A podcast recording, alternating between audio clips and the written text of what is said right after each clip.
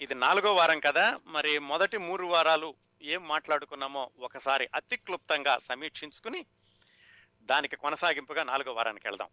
బహుశా ఎవరైనా మొదటి మూడు వారాలు వినని శ్రోతలు ఎవరైనా ఉంటే వాళ్ళకు కూడా తెలుస్తుంది ఇంతకుముందు ఏం చెప్పుకున్నాము ఇప్పుడు దాని కొనసాగింపుగా కొనసాగింపుగా ఎక్కడికి వెళుతున్నాము అనేది. ఎన్టీ రామారావు గారు పుట్టుక నిమ్మకూరు కృష్ణా జిల్లా అక్కడి నుంచి మొదలు పెట్టాం వాళ్ళ అమ్మగారు నాన్నగారు అలాగే ఆయన్ని పెంచుకున్న పెదనాన్నగారు పెద్దమ్మ గారు రామయ్య గారు చంద్రమ్మ గారు వాళ్ళ అమ్మగారు నాన్నగారి పేర్లు వెంకట్రామమ్మ లక్ష్మయ్య చౌదరి. ఆయన చిన్నతనం అంతా కూడా బాల్యం అంతా నిమ్మకూరులో గడిచింది. ఆరవ తరగతి నుంచి ఆయన చదువుకోవడానికైనా ఆయన్ని విజయవాడ తీసుకెళ్ళి విజయవాడలో వాళ్ళ పెదనాన్నగారు కాపురం పెట్టి ఆయన్ని మున్సిపల్ హై స్కూల్లో చేర్పించారు. ఆరో తరగతి ఏడో తరగతి వాళ్ళ పెదనాన్నగారు దగ్గరుండి చదివించారు. తర్వాత తారుమారైనటువంటి ఆర్థిక పరిస్థితుల వల్ల వాళ్ళ పెదనాన్నగారు నిమ్మకూరు వెళ్ళిపోయి వాళ్ళ కన్న తల్లిదండ్రులు విజయవాడ వచ్చి రామారావు గారితోటి ఉండి వాళ్ళు అక్కడ పాల వ్యాపారం చేసుకుంటూ నాలుగు గేదెలను పెట్టుకుని ఆ పాలు ఇంటింటికి పోస్తూ ఎన్టీ రామారావును చదివిస్తూ ఉండేవాళ్ళు. అలాంటి సమయంలో ఎన్టీ రామారావు గారు వాళ్ళ నాన్నగారికి సహాయం చేస్తూ తెల్లవారుజాము రెండు గంటలకే లేచి ఆ గేదెల దగ్గర పనులన్నీ చేసి వాళ్ళ నాన్నగారితో పాటుగా పాలు తీసుకుని సైకిల్ మీద ఇంటింటికి పాలు పోస్తూ అలా కష్టపడి మళ్ళా పొద్దున్నే ఆ పని అయిపోయాక వ్యాయామశాలకి వెళ్ళి వ్యాయామం చేసి అది అయ్యాక అక్కడి నుంచి స్కూల్కి వెళ్ళి అలాగా చిన్నతనం నుంచి కూడా ఆయనకి కష్టపడడం అనేది ఆయన జీవితంలో ఒక భాగం అయిపోయింది. అలా హై స్కూల్ అయిపోయింది. ఇంటర్మీడియట్లో ఎస్ఆర్ఆర్ కాలేజీలో చేరారు. అక్కడ ఆయన గురువు గారు విశ్వనాథ సత్యనారాయణ గారు. ఆయన ఎన్టీ రామారావు గారిని ఒక నాటకంలో వేషం వేయించారు. అది మొట్టమొదటిసారిగా ఎన్టీ రామారావు రంగస్థలం ఎక్కినటువంటి సందర్భం. ఇంటర్మీడియట్ తప్పారు. తప్పగానే ఆయనకి పెళ్ళి చేశారు. పెళ్ళి చేశాక మళ్ళా రెండోసారి తప్పారు. ఆ తర్వాత రెండోసారి తప్పాక మళ్ళా చిన్న చిన్న వ్యాపారాలు చేశారు. చిన్న చిన్న ఉద్యోగం చేశారు. కోర్టులో శిరస్తదారుగాను అవన్నీ దాటుకుని ఇంటర్మీడియట్ మూడోసారి పాస్ అయ్యారు. ఇక చదువు రాదు. ఇంటికెళ్ళిపోయి వ్యవసాయం చేసుకుందాం అనుకుంటున్న పరిస్థితుల్లో వాళ్ళ పెదనాన్నగారు వచ్చి లేదు ఏమైనా సరే నువ్వు చదవాల్సిందే. నీ చదువు కోసం మేము ఇంత కష్టపడుతున్నాం. ఇన్ని సంవత్సరాలుగా విజయవాడలో ఉన్నాం కాబట్టి చదువు మానడానికి వీల్లేదు అని ఆయన ప్రోత్సహించడంతో అక్కడి నుంచి గుంటూరులో ఏసీ కాలేజీలో ఆయన బిఏలో చేరారు. రోజు విజయవాడ నుంచి పొద్దున్నే బయలుదేరి రెండు కిలోమీటర్లు నడుచుకుని రైల్వే స్టేషన్కి వెళ్ళి అక్కడ రైలు ఎక్కి గుంటూరులో దిగి మళ్ళీ అక్కడి నుంచి కాలేజీ వరకు నడిచి కాలేజీ అయిపోయాక మళ్ళా రాత్రి రైలు పట్టుకుని రాత్రి పదకొండున్నరకి ఇంటికి చేరుకుని అక్కడ కూడా అంత కష్టపడుతూ ఉండేవాళ్ళు. బిఏలో చదువుతూ ఉండగా ఆయనకి నాటకాలంటే ఆసక్తి పెరిగింది. ఎందుకంటే చుట్టుపక్కల కూడా నాటకాలు వేసేవాళ్ళు చాలామంది ఉన్నారు. అక్కడ నాటకాల్లో మంచి పేరు తెచ్చుకుని ఎట్లాగైతే బిఏ కూడా విజయవంతంగా పూర్తి చేసి నలభై పంతొమ్మిది వందల నలభై ఏడు స్వాతంత్ర్యం రావడానికి ముందు ఏప్రిల్ ప్రాంతంలో ఆయనకి బిఏ పూర్తయింది. బిఏ పూర్తయ్యాక దాదాపుగా సంవత్సరంన్నర పాటు ఆయన ఒక నాటక సంస్థని స్థాపించి ఎన్ఏటి నేషనల్ ఆర్ట్ థియేటర్స్ అని వాళ్ళ తమ్ముడు దాని నిర్వహణ వ్యవహారాలు చూసుకుంటూ ఉండేవాడు. అలాగే ఆయనకి బావమరిది వరసయ్య అట్లూరి పుండరీకాక్షయ్య ఆయన కూడా నిర్వహణ చూస్తూ ఉండేవాళ్ళు. ఆ నాటక సంస్థ ద్వారా ఆయన నాటకాలు వేస్తూ ఇంకొక వైపు ఉద్యోగ ప్రయత్నాలు చేస్తూ దాదాపు సంవత్సరంన్నర పాటు గడిపారు. ఈ ఉద్యోగ ప్రయత్నాల్లో ఉండగా ఆయనకి నాటకాలు వేస్తూ ఉండగా ఈ నాటకం చూసినటువంటి ఎల్వి ప్రసాద్ గారు అప్పటికే ఆయన పైకొస్తున్నటువంటి దర్శకుడు.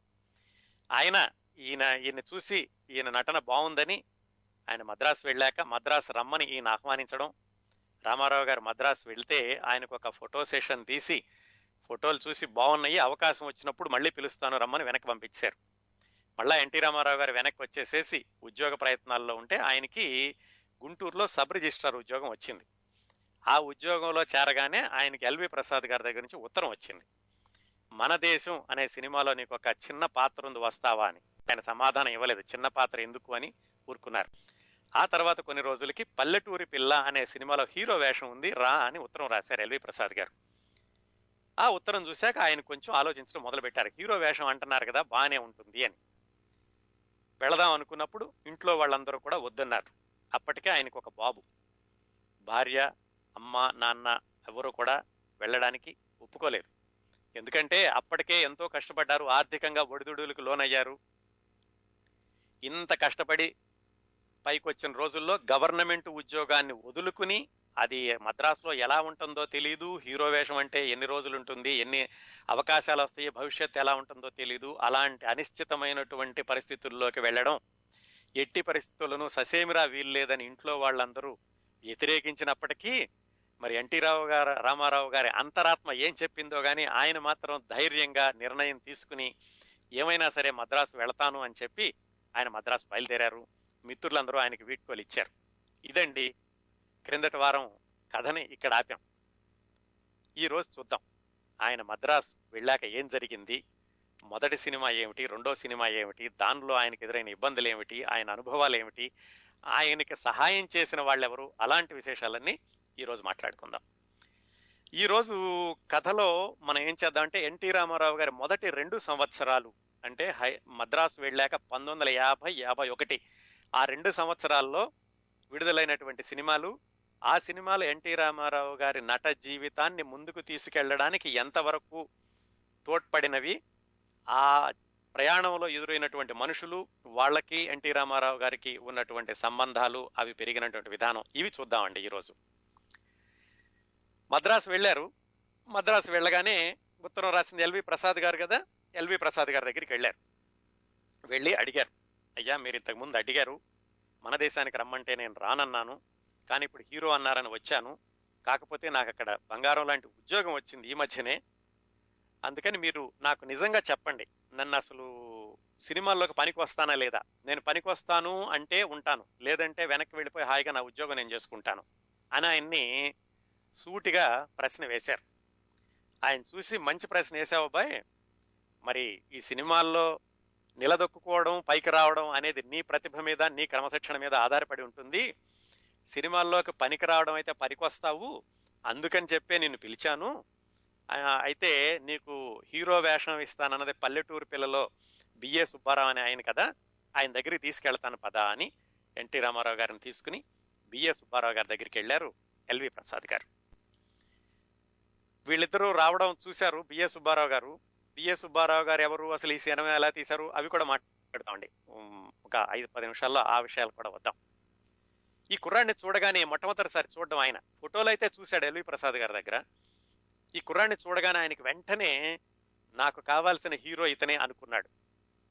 ఆయనకి రాగానే ఈయన కూర్చున్నాడు కూర్చుని మాట్లాడడం మొదలు పెట్టాడు అదే ప్రశ్న ఈయన్ని కూడా వేశాడు. ఏమండి నేను అసలు మీ సినిమాలో నిజంగా హీరోనేనా? పనికొస్తానా? నాలుగు కాలాలు నిలదొక్కోగలనా లేదా? నా మీద మీ అభిప్రాయం ఏమిటి? ఇలాంటి ప్రశ్నలన్నీ వేస్తుంటే బిఏ సుబ్బారావు గారు ఆయన్ని తీక్షణంగా గమనించడం మొదలుపెట్టారు. ఒకటి ఆయన నడిచి రావడం నడకలోని గాంభీర్యం ముఖ్యంగా ఆయనకి నచ్చిందట ఎన్టీ రామారావు గారి ముక్కు నచ్చిందట మొహంలో. ఇంత కోటేరు లాంటి ముక్కు కొనదేరిన ముక్కు కుర్రాడిలో హీరో కావాల్సిన లక్షణాలన్నీ ఉన్నాయి. నేను వెతుకుతున్న హీరో ఇతనే ఆయనలో అని లోపలనుకుని ఎన్టీ రామారావు గారు మాట్లాడేటప్పుడు ఆయన సంభాషణ ఉచ్చారలోని స్వచ్ఛత ఆయన మాడ్యులేషను ఆయనేటి భావానికి తగినట్టుగా ఆయన గొంతు మారుతున్నటువంటి విధానం ఇవన్నీ గమనించి బిఎస్ సుబ్బారావు గారు ఖచ్చితంగా ఇతనే హీరో అని మనసులో స్థిరపోయి ఈయనకి సమాధానం చెప్పడానికంటే ముందు అందులో హీరోయిన్గా నటిస్తున్న అంజలీదేవి గారికి ఫోన్ చేశారు. ఫోన్ చేసి ఎన్టీ రా ఆ, అంజలీదేవి గారిని అర్జెంటుగా రమ్మన్నారు. ఆయన ఆవిడ ఆవిడ భర్త ఆదినారాయణరావు గారు ఇద్దరు కలిసి బిఎస్ సుబ్బారావు గారి దగ్గరికి వచ్చారు. వస్తే ఆయన అప్పుడు ఎన్టీ రామారావు గారిని పరిచయం చేసి ఇడుగో మన కొత్త హీరో అని చూపించారు. అప్పుడు తెలిసింది ఎన్టీ రామారావు గారికి ఓకే నిజంగానే ఈయన మనకి హీరో వేషాన్ని స్థిరపరిచారు అని. వాళ్ళు కూడా చూశారు చూసి మేకప్ లేకుండానే హీరోలాగా కనిపిస్తున్నాడండి. చక్కగా పనికొస్తాడు మన సినిమాకని. వాళ్ళిద్దరూ కూడా ఎన్టీ రామారావు గారిని అంగీకరించినట్టుగా బిఎస్ సుబ్బారావు గారికి చెప్పారు. మొత్తానికి ఆ విధంగా అక్కడ ఎన్టీ రామారావు గారికి పల్లెటూరి పిల్ల సినిమాలో పాత్ర ఖాయం అయ్యింది. అయితే ఎల్వి ప్రసాద్ గారు ఏం చెప్పారంటే బిఎస్ సుబ్బారావు గారికి సరే నీకైతే మంచి నమ్మకం ఉంది కాకపోతే మొట్టమొదటిసారే సరాసరి హీరో వేషం వేయడం అంటే నువ్వు కొంచెం ఆలోచించుకో జాగ్రత్తగాను. అసలు ఆ కుర్రాడికి కెమెరా అంటే ఏంటో తెలీదు. కెమెరా ముందు ఎలా నటించాలి? కెమెరాలో ఫీల్డ్ ఎంత దూరం ఉంటుంది? నాటకానికి సినిమాకి ఉన్న తేడా ఇలాంటివన్నీ తెలియవు కదా. ఒక పని చేయి. నేను ఎలాగో మన దేశం సినిమా తీస్తున్నాను అది మధ్యలో ఉంది. ఇతని కోసం ఒక చిన్న పాత్ర అనుకున్నాను. ఆ చిన్న పాత్ర వేయని ఈ పాత్ర వేశాక చూసి నువ్వు స్థిరపరచుకున్నారు. అంటే బిఎస్ సుబ్బారావు గారు చెప్పారు అలాంటిదేం లేదండి. నా సినిమాలో వేషం మాత్రం ఖాయం. నా సినిమాలో హీరో ఇతనే. కాకపోతే మీరు కనుక మన దేశంలో పాత్ర ఇస్తానంటే ఇవ్వండి. కాకపోతే మీరు ఆ పాత్ర అయ్యే వరకు ఆగమంటే నేను కావాలంటే నేను ఒక నెల రోజులు నా సినిమాని వాయిదా వేసుకుని మొదలు పెడతాను. నా సినిమాలో నేను తీసుకున్న నిర్ణయాన్ని మాత్రం వెనక్కి తీసుకునే ప్రసక్తి లేదు. నా సినిమాలో ఇతనే హీరో అని ఆయన కుండ బదులు కొట్టినట్టుగా చెప్పాడు. చెప్పడమే కాకుండా ఎన్టీ రామారావు గారికి ఒక వెయ్యి రూపాయలు ఎంతో అడ్వాన్స్ ఇచ్చి సరే అబ్బాయి నువ్వు ఉద్యోగం ఇంకా రిజైన్ చేయలేదు లాస్ ఆఫ్ పే మీద వచ్చానని చెప్పావు కదా నువ్వు ధైర్యంగా వెనక్కెళ్ళి ఉద్యోగానికి రాజీనామా ఇచ్చేసి వచ్చేసేయి నా సినిమాలో మాత్రం నువ్వే హీరో అని ఆయన ధైర్యంగా చెప్పారు. సరే ఎన్టీ రామారావు గారికి కూడా సంతోషం వేసింది రాగానే హీరో వేషం వచ్చిందని. బయటకు వచ్చాక ఎల్వి ప్రసాద్ గారు మళ్ళీ ఒకసారి చెప్పారు చూడబ్బాయి నీ మంచి కోసమే చెప్తున్నాను నువ్వు మొట్టమొదటిసారిగా హీరోగా వెళ్ళిపోయి హీరోయిన్తో చేసి పాటలు ఫైట్స్ వాటన్నిటికి వెళ్ళిపోయే ముందు అసలు కనీసం కెమెరా అంటే ఏంటో తెలుస్తుంది? నా మన దేశం సినిమాలో ఒక చిన్న పాత్ర వేయి ఇంతకుముందు నీకు చెప్పిందే అని అన్నారు. సరే ఎన్టీ రామారావు గారు ఇదంతా చూశారు. ఎల్వి ప్రసాద్ గారు చేస్తున్న సహాయం ఆయన తీసుకున్నటువంటి శ్రద్ధ ఆయనే తీసుకెళ్ళి బిఏ సుబ్బారావు గారికి పరిచయం ఇవన్నీ చూసి పెద్ద ఆయన చెప్తున్నారు. దాంట్లో ఎంతో కొంత సమంజసమే అయి ఉంటుంది వేస్తే తప్పేముంది చిన్న పాత్ర అయినా అని ఆయన మొత్తానికి మన దేశంలో చిన్న పాత్ర వేయడానికి ఒప్పుకున్నారు. ఎల్వి ప్రసాద్ గారికి సరేనండి అలాగే మీ దాంట్లో వేస్తాను. నాకు కూడా కొంచెం అలవాటు అవుతుంది కదా కెమెరా అంటే ఏంటో తెలుస్తుంది. ఎలాగో అక్కడ హీరో వేషం స్థిరపడింది కాబట్టి నాకు ఇంకా దాని గురించి భయం లేదు. మీ దాంట్లో వేస్తాను అని చెప్పారు. ఎల్వి ప్రసాద్ గారు కూడా చాలా ఆనందపడ్డారు. ఇక్కడ ఈ మాటలన్నీ మాట్లాడుకున్నాక మరి ఇంటికి వెళ్ళి ఉద్యోగానికి రిజైన్ చేసి రావాలి కదా ఇంటికి వెళ్ళారు ఇంటికి వెళ్ళి అక్కడ పెద్ద ఏమి వాళ్ళు కూడా ఏమి మళ్ళీ ఈసారి ఏమనలేదు. ఎందుకంటే ఇప్పటికే హీరో వేషం స్థిరపడిపోయింది. రెండు సినిమాల్లో వేషాలు ఉన్నాయి పాతికో పరకో డబ్బులు కూడా ఇస్తున్నారు ఇద్దరును. అందుకని చెప్పి వాళ్ళు కూడా ఏమీ కాదనలేదు. ఆయన ఉద్యోగానికి రాజీనామా ఇచ్చేసి మళ్ళీ మద్రాసు వచ్చి మన దేశం సినిమా షూటింగ్లో పాల్గొనడం మొదలుపెట్టారు. ఈ మొత్తం ప్రయాణంలో మన దేశం సినిమా కానీ పల్లెటూరు పిల్ల సినిమా కానీ రెండు సినిమాలు కదా ఇంతవరకు ఇప్పుడు ఆయనకి వేషాలు ఖాయం అయ్యింది. ఈ రెండు సినిమాలకి వెనక ఉన్నటువంటి వ్యక్తులను ఒకసారి పరిచయం చేసుకుంటే ఎన్టీ రామారావు గారి నట జీవితానికి పునాది వేసిన వాళ్ళు ఎవరో కొంచెం తెలుస్తుంది. ఈ రెండు సినిమాలకి కూడా తెర వెనుక సారథులు అంటే రెండు సినిమాలకి పెట్టుబడి పెట్టిన వాళ్ళు ఒకళ్ళే. వాళ్ళు ఎవరంటే వాళ్ళ గురించి తెలుసుకుందాం ఒకసారి. ఆయన పేరు మీర్జాపురం రాజా. ఆయన భార్య పేరు కృష్ణవేణి. కృష్ణవేణి గారు అప్పటికే పేరొందిన హీరోయిన్. అప్పటికే ఏడెనిమిది సినిమాల్లో హీరోయిన్గా చేశారు. మనం మాట్లాడుకుంటోంది పంతొమ్మిది వందల నలభై ఎనిమిది ప్రాంతాల్లోని సంగతి. కృష్ణవేణి గారు పంతొమ్మిది వందల ముప్పై ఎనిమిది నుంచి కూడా హీరోయిన్గా వేస్తున్నారు. ఆవిడ భర్త మీర్జాపురం రాజా గారు. అసలు వాళ్ళ నేపథ్యం ఏమిటంటే వాళ్ళ నేపథ్యం చూడాలంటే మనం నూజివీడులో మొదలు పెట్టాలండి ఈ మీర్జాపురం రాజా గారిది నూజివీడు. పేరుకి మీర్జాపురం రాజా అంటారు కానీ యాక్చువల్గా ఆయన నూజివీడు రాజా గారు. ఆయన అసలు పేరు మేక వెంకట రామయ్య అప్పారావు. అయితే అందరూ ఆయన మీర్జాపురం రాజా అనే పిలుస్తూ ఉంటారు. ఆయనకి సినిమాలు తీయాలనేటువంటి ఆసక్తి వచ్చింది పంతొమ్మిది వందల ముప్పై ఎనిమిదిలో. యాక్చువల్గా ఆయనకు అప్పటికే నలభై సంవత్సరాల వయసు ఉంటుంది. ఆయనకి సినిమాలు తీద్దామనేటటువంటి ఆసక్తి కలిగి మద్రాసు వచ్చారు. మద్రాసు వచ్చి డబ్బులున్నాయనే కదా మద్రాసు రాగానే ఏం చేశారంటే ఒక స్థలం కొని ముందుగా స్టూడియో కట్టేసేశారు. స్టూడియో కట్టేసి అక్కడ జయా ఫిలిమ్స్ అని ఆ స్టూడియోకి పేరు కూడా పెట్టారు. అలాగే జియా ఫిలిమ్స్ అనే పేరుతోటి చిత్ర నిర్మాణ సంస్థను కూడా మొదలుపెట్టి ఆయన సినిమాలు తీయడానికి శ్రీకారం చుట్టారు. మొట్టమొదటిసారిగా ఆయన వేమూరు గగ్గయ్య ఎంవి రాజమ్మ అప్పట్లో బాగా పేరున్నటువంటి నటులు అనమాట వేమూరు గగ్గయ్య ఎంవి రాజమ్మ అంటే వాళ్ళతోటి ఆయన కృష్ణ జరాసంధ అనే సినిమా తీశారు. పంతొమ్మిది వందల ముప్పై ఎనిమిదిలో. దాని తర్వాత రెండో సినిమాగా మహానంద అనే సినిమా తీశారు. ఈ మహానంద అనే సినిమా తీస్తున్నప్పుడు ఆ సినిమాలో హీరోయిన్గా నటిస్తున్న కృష్ణవేణి పరిచయం అయ్యి ఆవిడ్ని ఆయన వివాహం చేసుకున్నారు పంతొమ్మిది వందల ముప్పై తొమ్మిది ప్రాంతాల్లో. కృష్ణవేణి గారు ఎవరంటే ఆవిడది పశ్చిమ గోదావరిలో పంగిడి అనే ఊరు. ఆవిడ చాలా చిన్నపిల్ల ఈ ఈ సినిమాలోకి రావడం సినిమాల్లో రాజా గారి వివాహం చేసుకునేటప్పటికీ ఆవిడ వయసు పదిహేను సంవత్సరాలు మాత్రమే. పంతొమ్మిది వందల ఇరవై నాలుగులో పుట్టారు ఆవిడ. ఆవిడ చిన్నప్పటి నుంచి నాటకాలు వేస్తూ ఉండేవాళ్ళు. నాటకాలు వేస్తుంటే సి పుల్లయ్య గారు ఈయన గురించి కూడా ఇంతకుముందు చెప్పుకున్నాం. భానుమతి గారి గురించి చెప్పుకున్నప్పుడు ఆయన రాజమండ్రిలో సినిమా తీస్తూ భానుమతి గారిని పిలిచారు అని. ఆయన రాజమండ్రి వచ్చినప్పుడు కృష్ణవేణి గారి చిన్న నాటకాల్లో వేయడం చూసి ఆయన కలకత్తా తీసుకెళ్ళి అనసూయ అనే సినిమాలో చిన్న వేషం వేయించారు. ఆ తర్వాత ఆవిడ చదువుకోలేదు. ఆ తర్వాత పంతొమ్మిది వందల ముప్పై ఏడులో అంటే ఆవిడకి పదమూడు సంవత్సరాల వయసు ఉన్నప్పుడు సిఎస్ఆర్ గారు ఆవిడ్ని మద్రాసు తీసుకెళ్ళి సినిమాలో వేషం ఇచ్చారు. ఆ విధంగా సినిమాల్లో ఆవిడకి ప్రవేశం దొరికింది. కచ్చదేవయాని అని పంతొమ్మిది వందల ముప్పై ఎనిమిదిలో ఒక సినిమా వచ్చింది. ఎప్పుడు? ఈయన రాజా గారు కృష్ణ జరాసంద తీస్తున్నప్పుడే ఈవిడ కచ్చదేవయాని అనే సినిమాలో బాగా పేరు వచ్చింది అప్పుడు అది చూసి రాజా గారు ఈవిడికి మహానంద అనే తను తీస్తున్న సినిమాలో వేషం ఇవ్వడంతో రాజా గారికి పరిచయం పెరిగి ఈవిడిని పెళ్ళి చేసుకున్నారు. ఇంకో విశేషం ఏమిటంటేనండి కృష్ణవేణి గారు ఇప్పటికీ కూడా చాలా యాక్టివ్గా ఉన్నారు. ఆవిడ హైదరాబాద్లో ఉన్నారు. క్రిందటి వారమే ఆవిడతో మాట్లాడాను. ఆవిడ వయసు ప్రస్తుతం ఎనభై తొమ్మిది సంవత్సరాలు. ఇంకా కొంచెం గుర్తు చెప్పాలంటే శ్రోతలకి వీళ్ళ అమ్మాయి ఎన్ఆర్ అనురాధాదేవి అని ఆ తర్వాత రోజుల్లో అంటే పంతొమ్మిది వందల డెబ్బై ఎనభైలో శ్రీవారి ముచ్చట్లు చక్రధారి రావణుడే రాముడైతే ఇలాంటి సినిమాలు తీశారు. ఆ సినిమాలు తీసిన నిర్మాత గారి తల్లి కృష్ణవేణి గారు అంటే కృష్ణవేణి గారి అమ్మాయి ఆ సినిమాలు తీశారనమాట ఆ విధంగా అంటే ఎన్టీ రామారావు గారి మొట్టమొదటి సినిమాకి పెట్టుబడిని పెట్టినటువంటి నిర్మాత ఇంకా బ్రతికే ఉన్నారు అన్న విషయం చాలా మందికి తెలియదు అంటే ఈ మనదేశం సినిమాకి. ఈ మనదేశం సినిమాలో హీరోయిన్ కూడా కృష్ణవేణి గారే. హీరో మాత్రం ఎన్టీ రామారావు కాదు. ఎన్టీ రామారావు చాలా చిన్న వేషం మన దేశంలో. ఆ వివరాలకు వద్దాం. ఇదండి నేపథ్యం. మీర్జాపురం రాజా గారిది కృష్ణవేణి గారిది.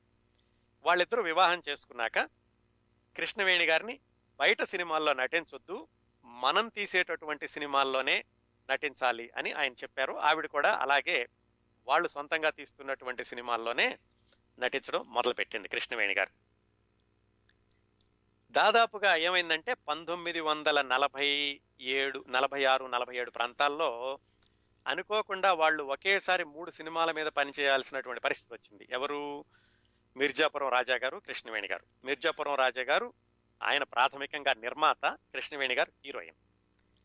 అయితే ఆయన తాను తీస్తున్న సినిమాలన్నింటినీ గమనించి ఆయన కూడా దర్శకత్వం చేద్దామనేటటువంటి ఆలోచన వచ్చి కీలుగుర్రం అనే సినిమాని ఆయనే దర్శకత్వం చేయడం మొదలుపెట్టారు. దాంట్లో అక్కినే నాగేశ్వరరావు గారు హీరో. ఒకవైపు కీలుగుర్రం రెండో వైపు ఏమైందంటే కృష్ణవేణి గారు వాళ్ళ అమ్మాయి పుట్టారు అప్పుడేను. వాళ్ళ అమ్మాయి పుట్టినప్పుడు రెండు సంవత్సరాల పాటుగా దాదాపుగా ఆవిడ సినిమాల్లో వేషాలు ఏమి వేయలేదు. ఆ పాపకి ఒక సంవత్సరం వయసు వచ్చాక ఆవిడ చెప్పారన్న నేను సినిమా తీస్తాను.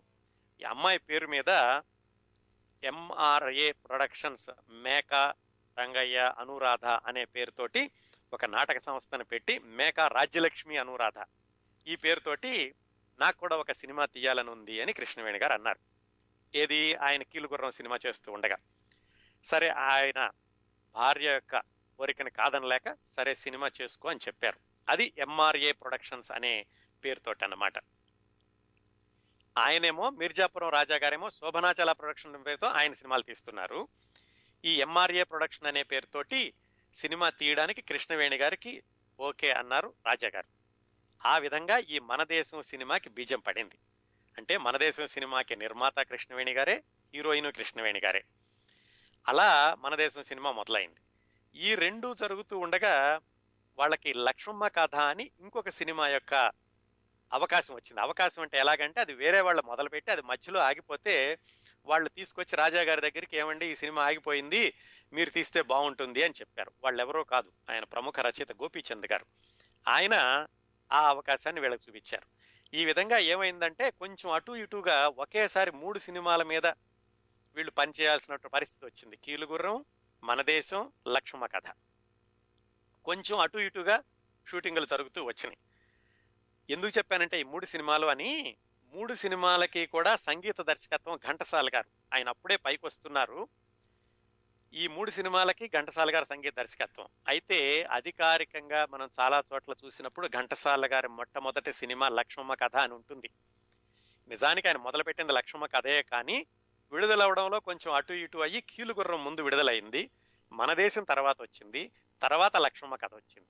ఈ విధంగా మూడు సినిమాలకి కూడా ఘంటసాల గారే సంగీత దర్శకత్వం వహించారు.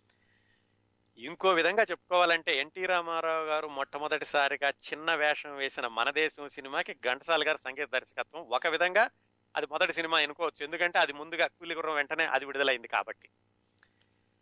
ఆ విధంగా ఈ మన దేశం అనే సినిమాకి కృష్ణవేణి గారు నిర్మాత కథానాయికగా పునాది పడిందండి ఇంకా అసలు ఈ మన దేశం సినిమా యొక్క ప్రత్యేకత ఏమిటో చూద్దాం. ఎన్టీ రామారావు గారు మొట్టమొదటిసారిగా నటించారు అనే ఒక్క విషయమే కాకుండా ఈ సినిమాకి చాలా ప్రత్యేకతలు ఉన్నాయండి. చాలామంది గమనించలేదు చాలా చోట్ల కూడా పేర్కొనలేదు వీటి గురించి ఈ సినిమా యొక్క ప్రత్యేకతల ప్రత్యేకతల గురించి.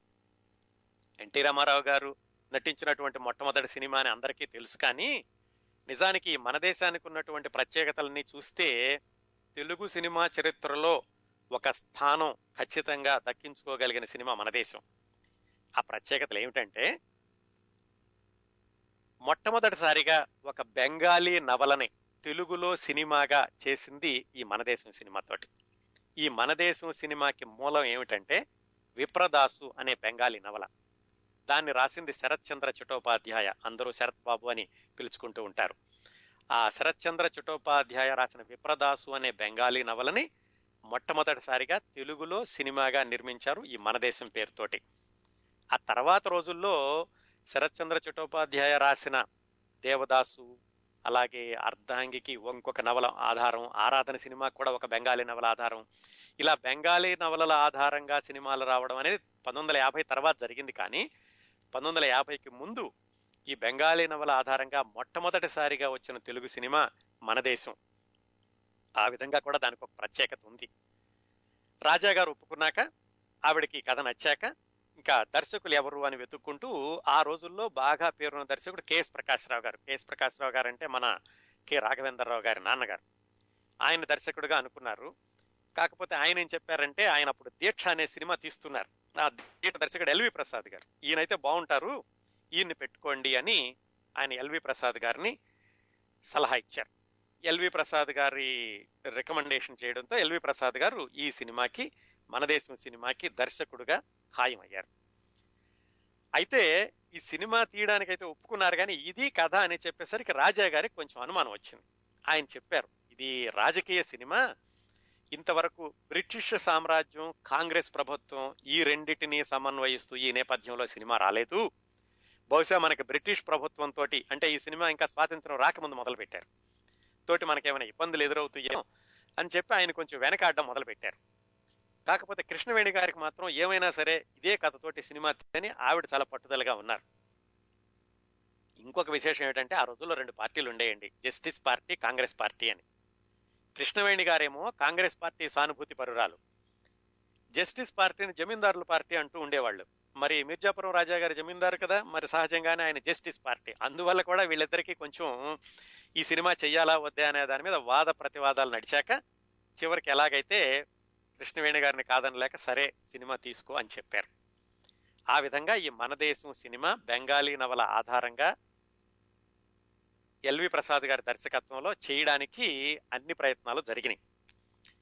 అయితే ఈ సినిమా ఇంకొక ప్రత్యేకత కూడా ఏమిటంటే ఇలాగా స్వాతంత్ర్యోద్యమ నేపథ్యంలో గాంధీ గారు ప్రబోధించినటువంటి విలువలని ఎక్కువగా ప్రచారం చేస్తూ తీసిన మొట్టమొదటి సినిమా కూడా మన దేశం. ఇంతకుముందు సంఘ సంస్కరణ మీద వచ్చినాయి కానీ ఇలా రాజకీయ నేపథ్యం సూటిగా బ్రిటిష్ ప్రభుత్వాన్ని కాంగ్రెస్ ప్రభుత్వాన్ని చూపిస్తూ వచ్చినటువంటి మొట్టమొదటి సినిమా కూడా మన దేశం సినిమానే. ఆ విధంగా కూడా దీనికి ఒక ప్రత్యేకత ఉందండి. ఆ సినిమాలో హీరో ఎవరంటే సిహెచ్ నారాయణరావు గారు. ఆయన చదలవాడ నారాయణ అప్పట్లో ఆయన బాగా పేరున్న హీరో. నాగయ్య గారు చిత్తూరు నాగయ్య గారు కూడా ఒక ప్రధానమైనటువంటి పాత్ర. చిత్తూరు నాగయ్య గారి పక్కన కాంచన్ అని ఒక ఆమె.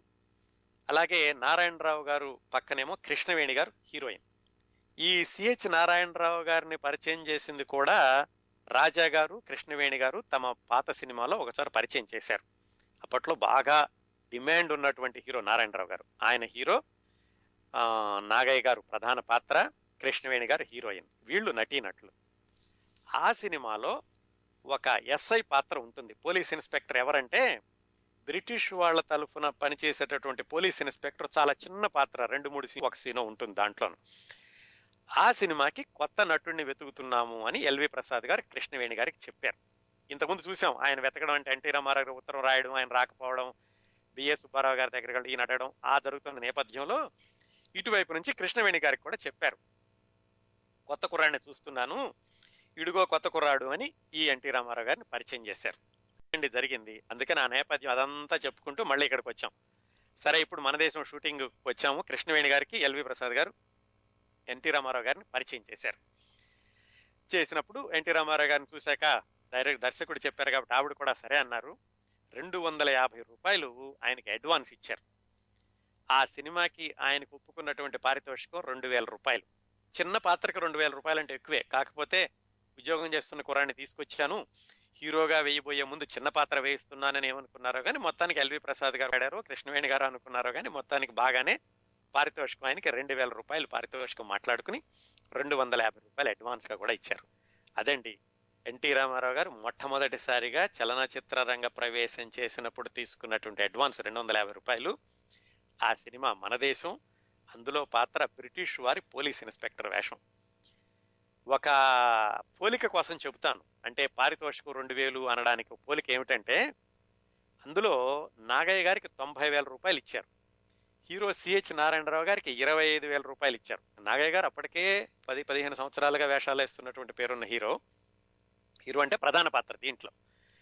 వాళ్ళిద్దరికి తొంభై వేలు పాతిక వేలు అయితే ఎన్టీ రామారావు గారికి రెండు వేల రూపాయలు ఇచ్చారు.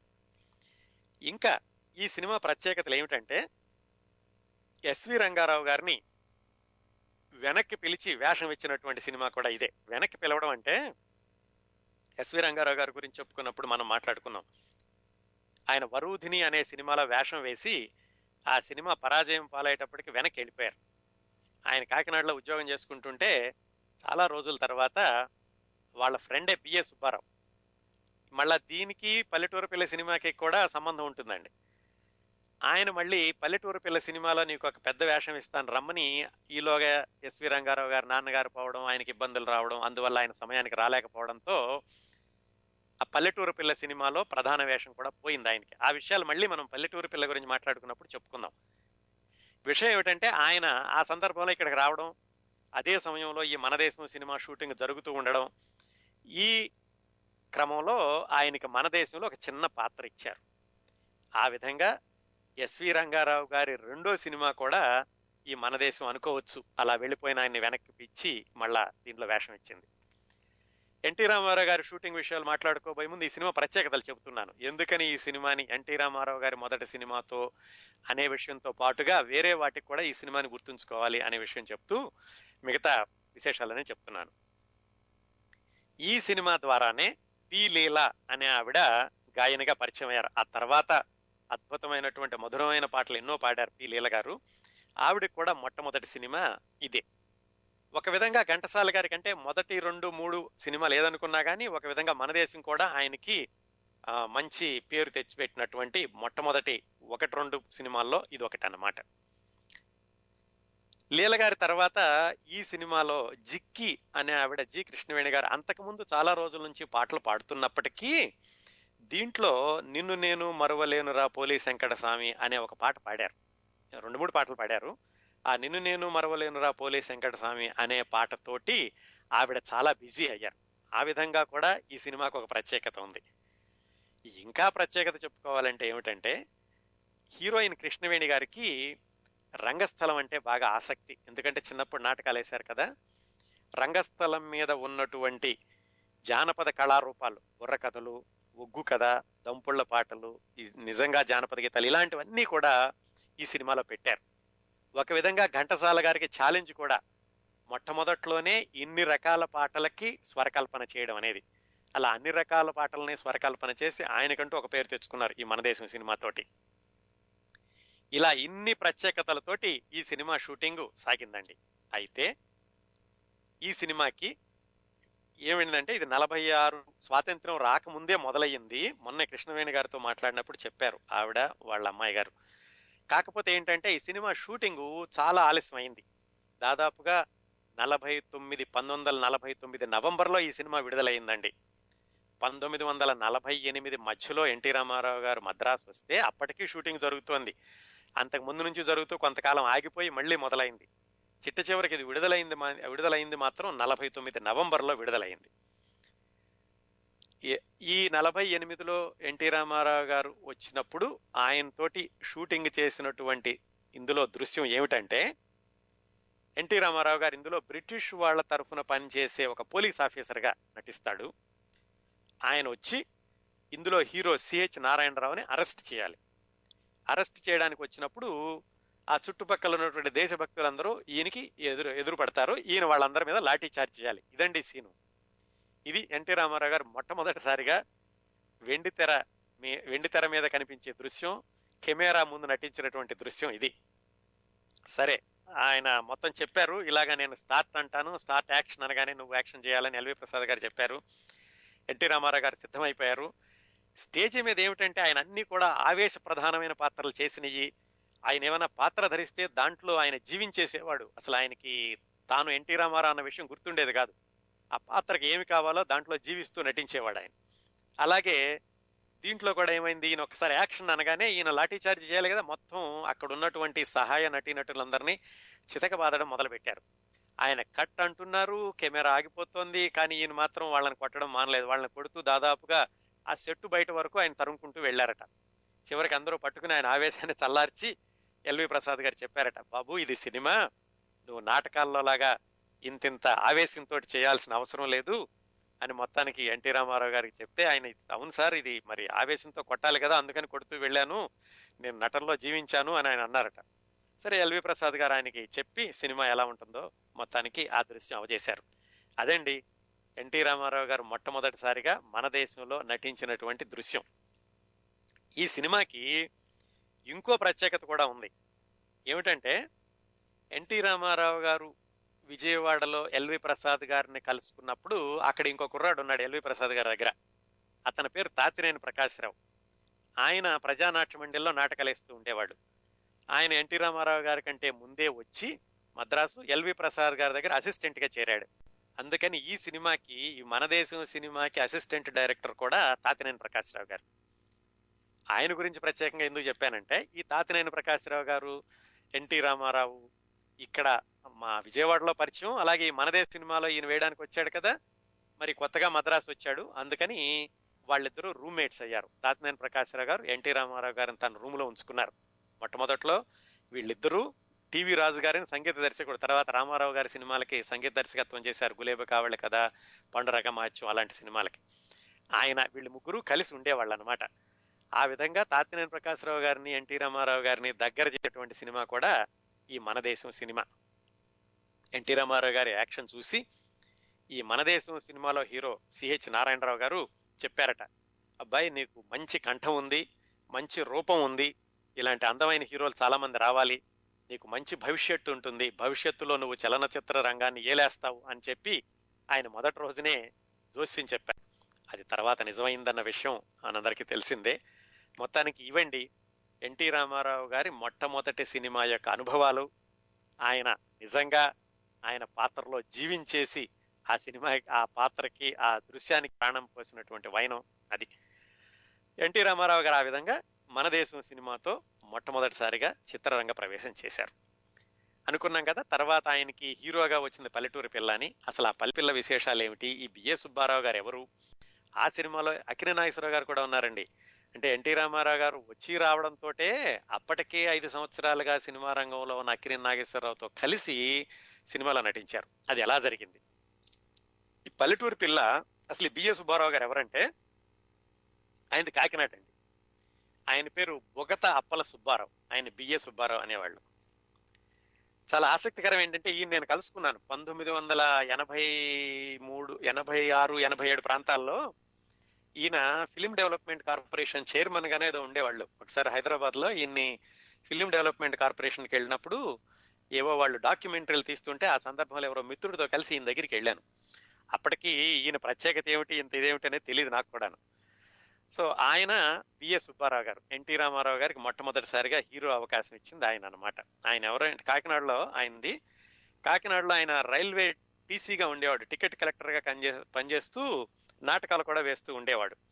చెప్పుకున్నాం కదా కాకినాడలో యంగ్ మెన్స్ హ్యాపీ క్లబ్ అని ఉండేది. చాలా మంది నాటకాలు వేస్తూ ఉండేవాళ్ళు. మన అంజలిదేవి గారి గురించి మాట్లాడుకున్నప్పుడు అలాగే ఎస్వి రంగారావు గారి గురించి మాట్లాడుకున్నప్పుడు చెప్పుకున్నాం. అక్కడ నాటకాలు వేస్తూ ఉండేవాళ్ళు ఈయన.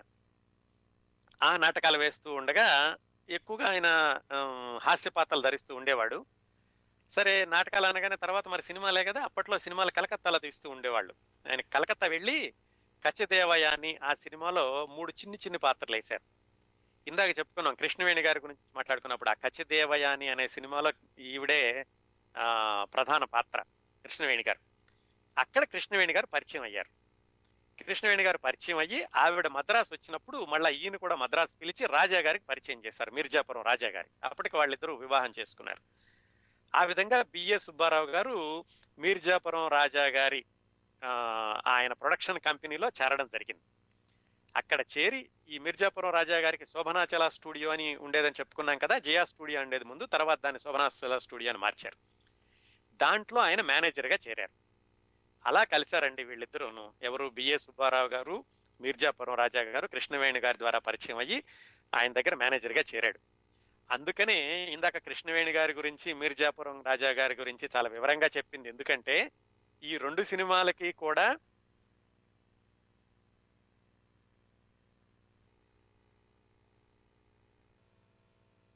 సరేనా? ఈ రాజా గారి దగ్గర శోభనాచల స్టూడియోలో మేనేజర్గా పనిచేస్తున్నారు. మేనేజర్గా పనిచేస్తూ ఉండగా ఆయన ఒకసారి ఈయనకి చెప్పారు. ఏమండి? మీరు కనుక పెట్టుబడి పెడితే మీ సహాయంతో నేను ఒక సినిమా తీద్దాం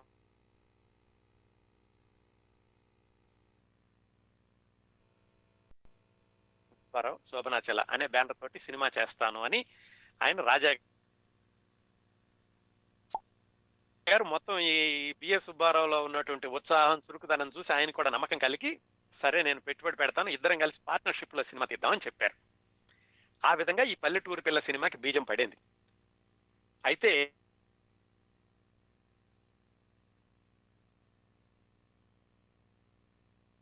దగ్గర కూడా ఎవరి దగ్గర చేయకుండా ఆయన సరాసరి భక్తపోతన సినిమా తీశారు. అలాగే బిఎస్ సుబ్బారావు గారు కూడా ఎవరి దగ్గర డైరెక్షన్ చేయకుండానే ఈయన పల్లెటూరు పిల్ల సినిమా తీయడానికి సాహసం చేశారు రాజా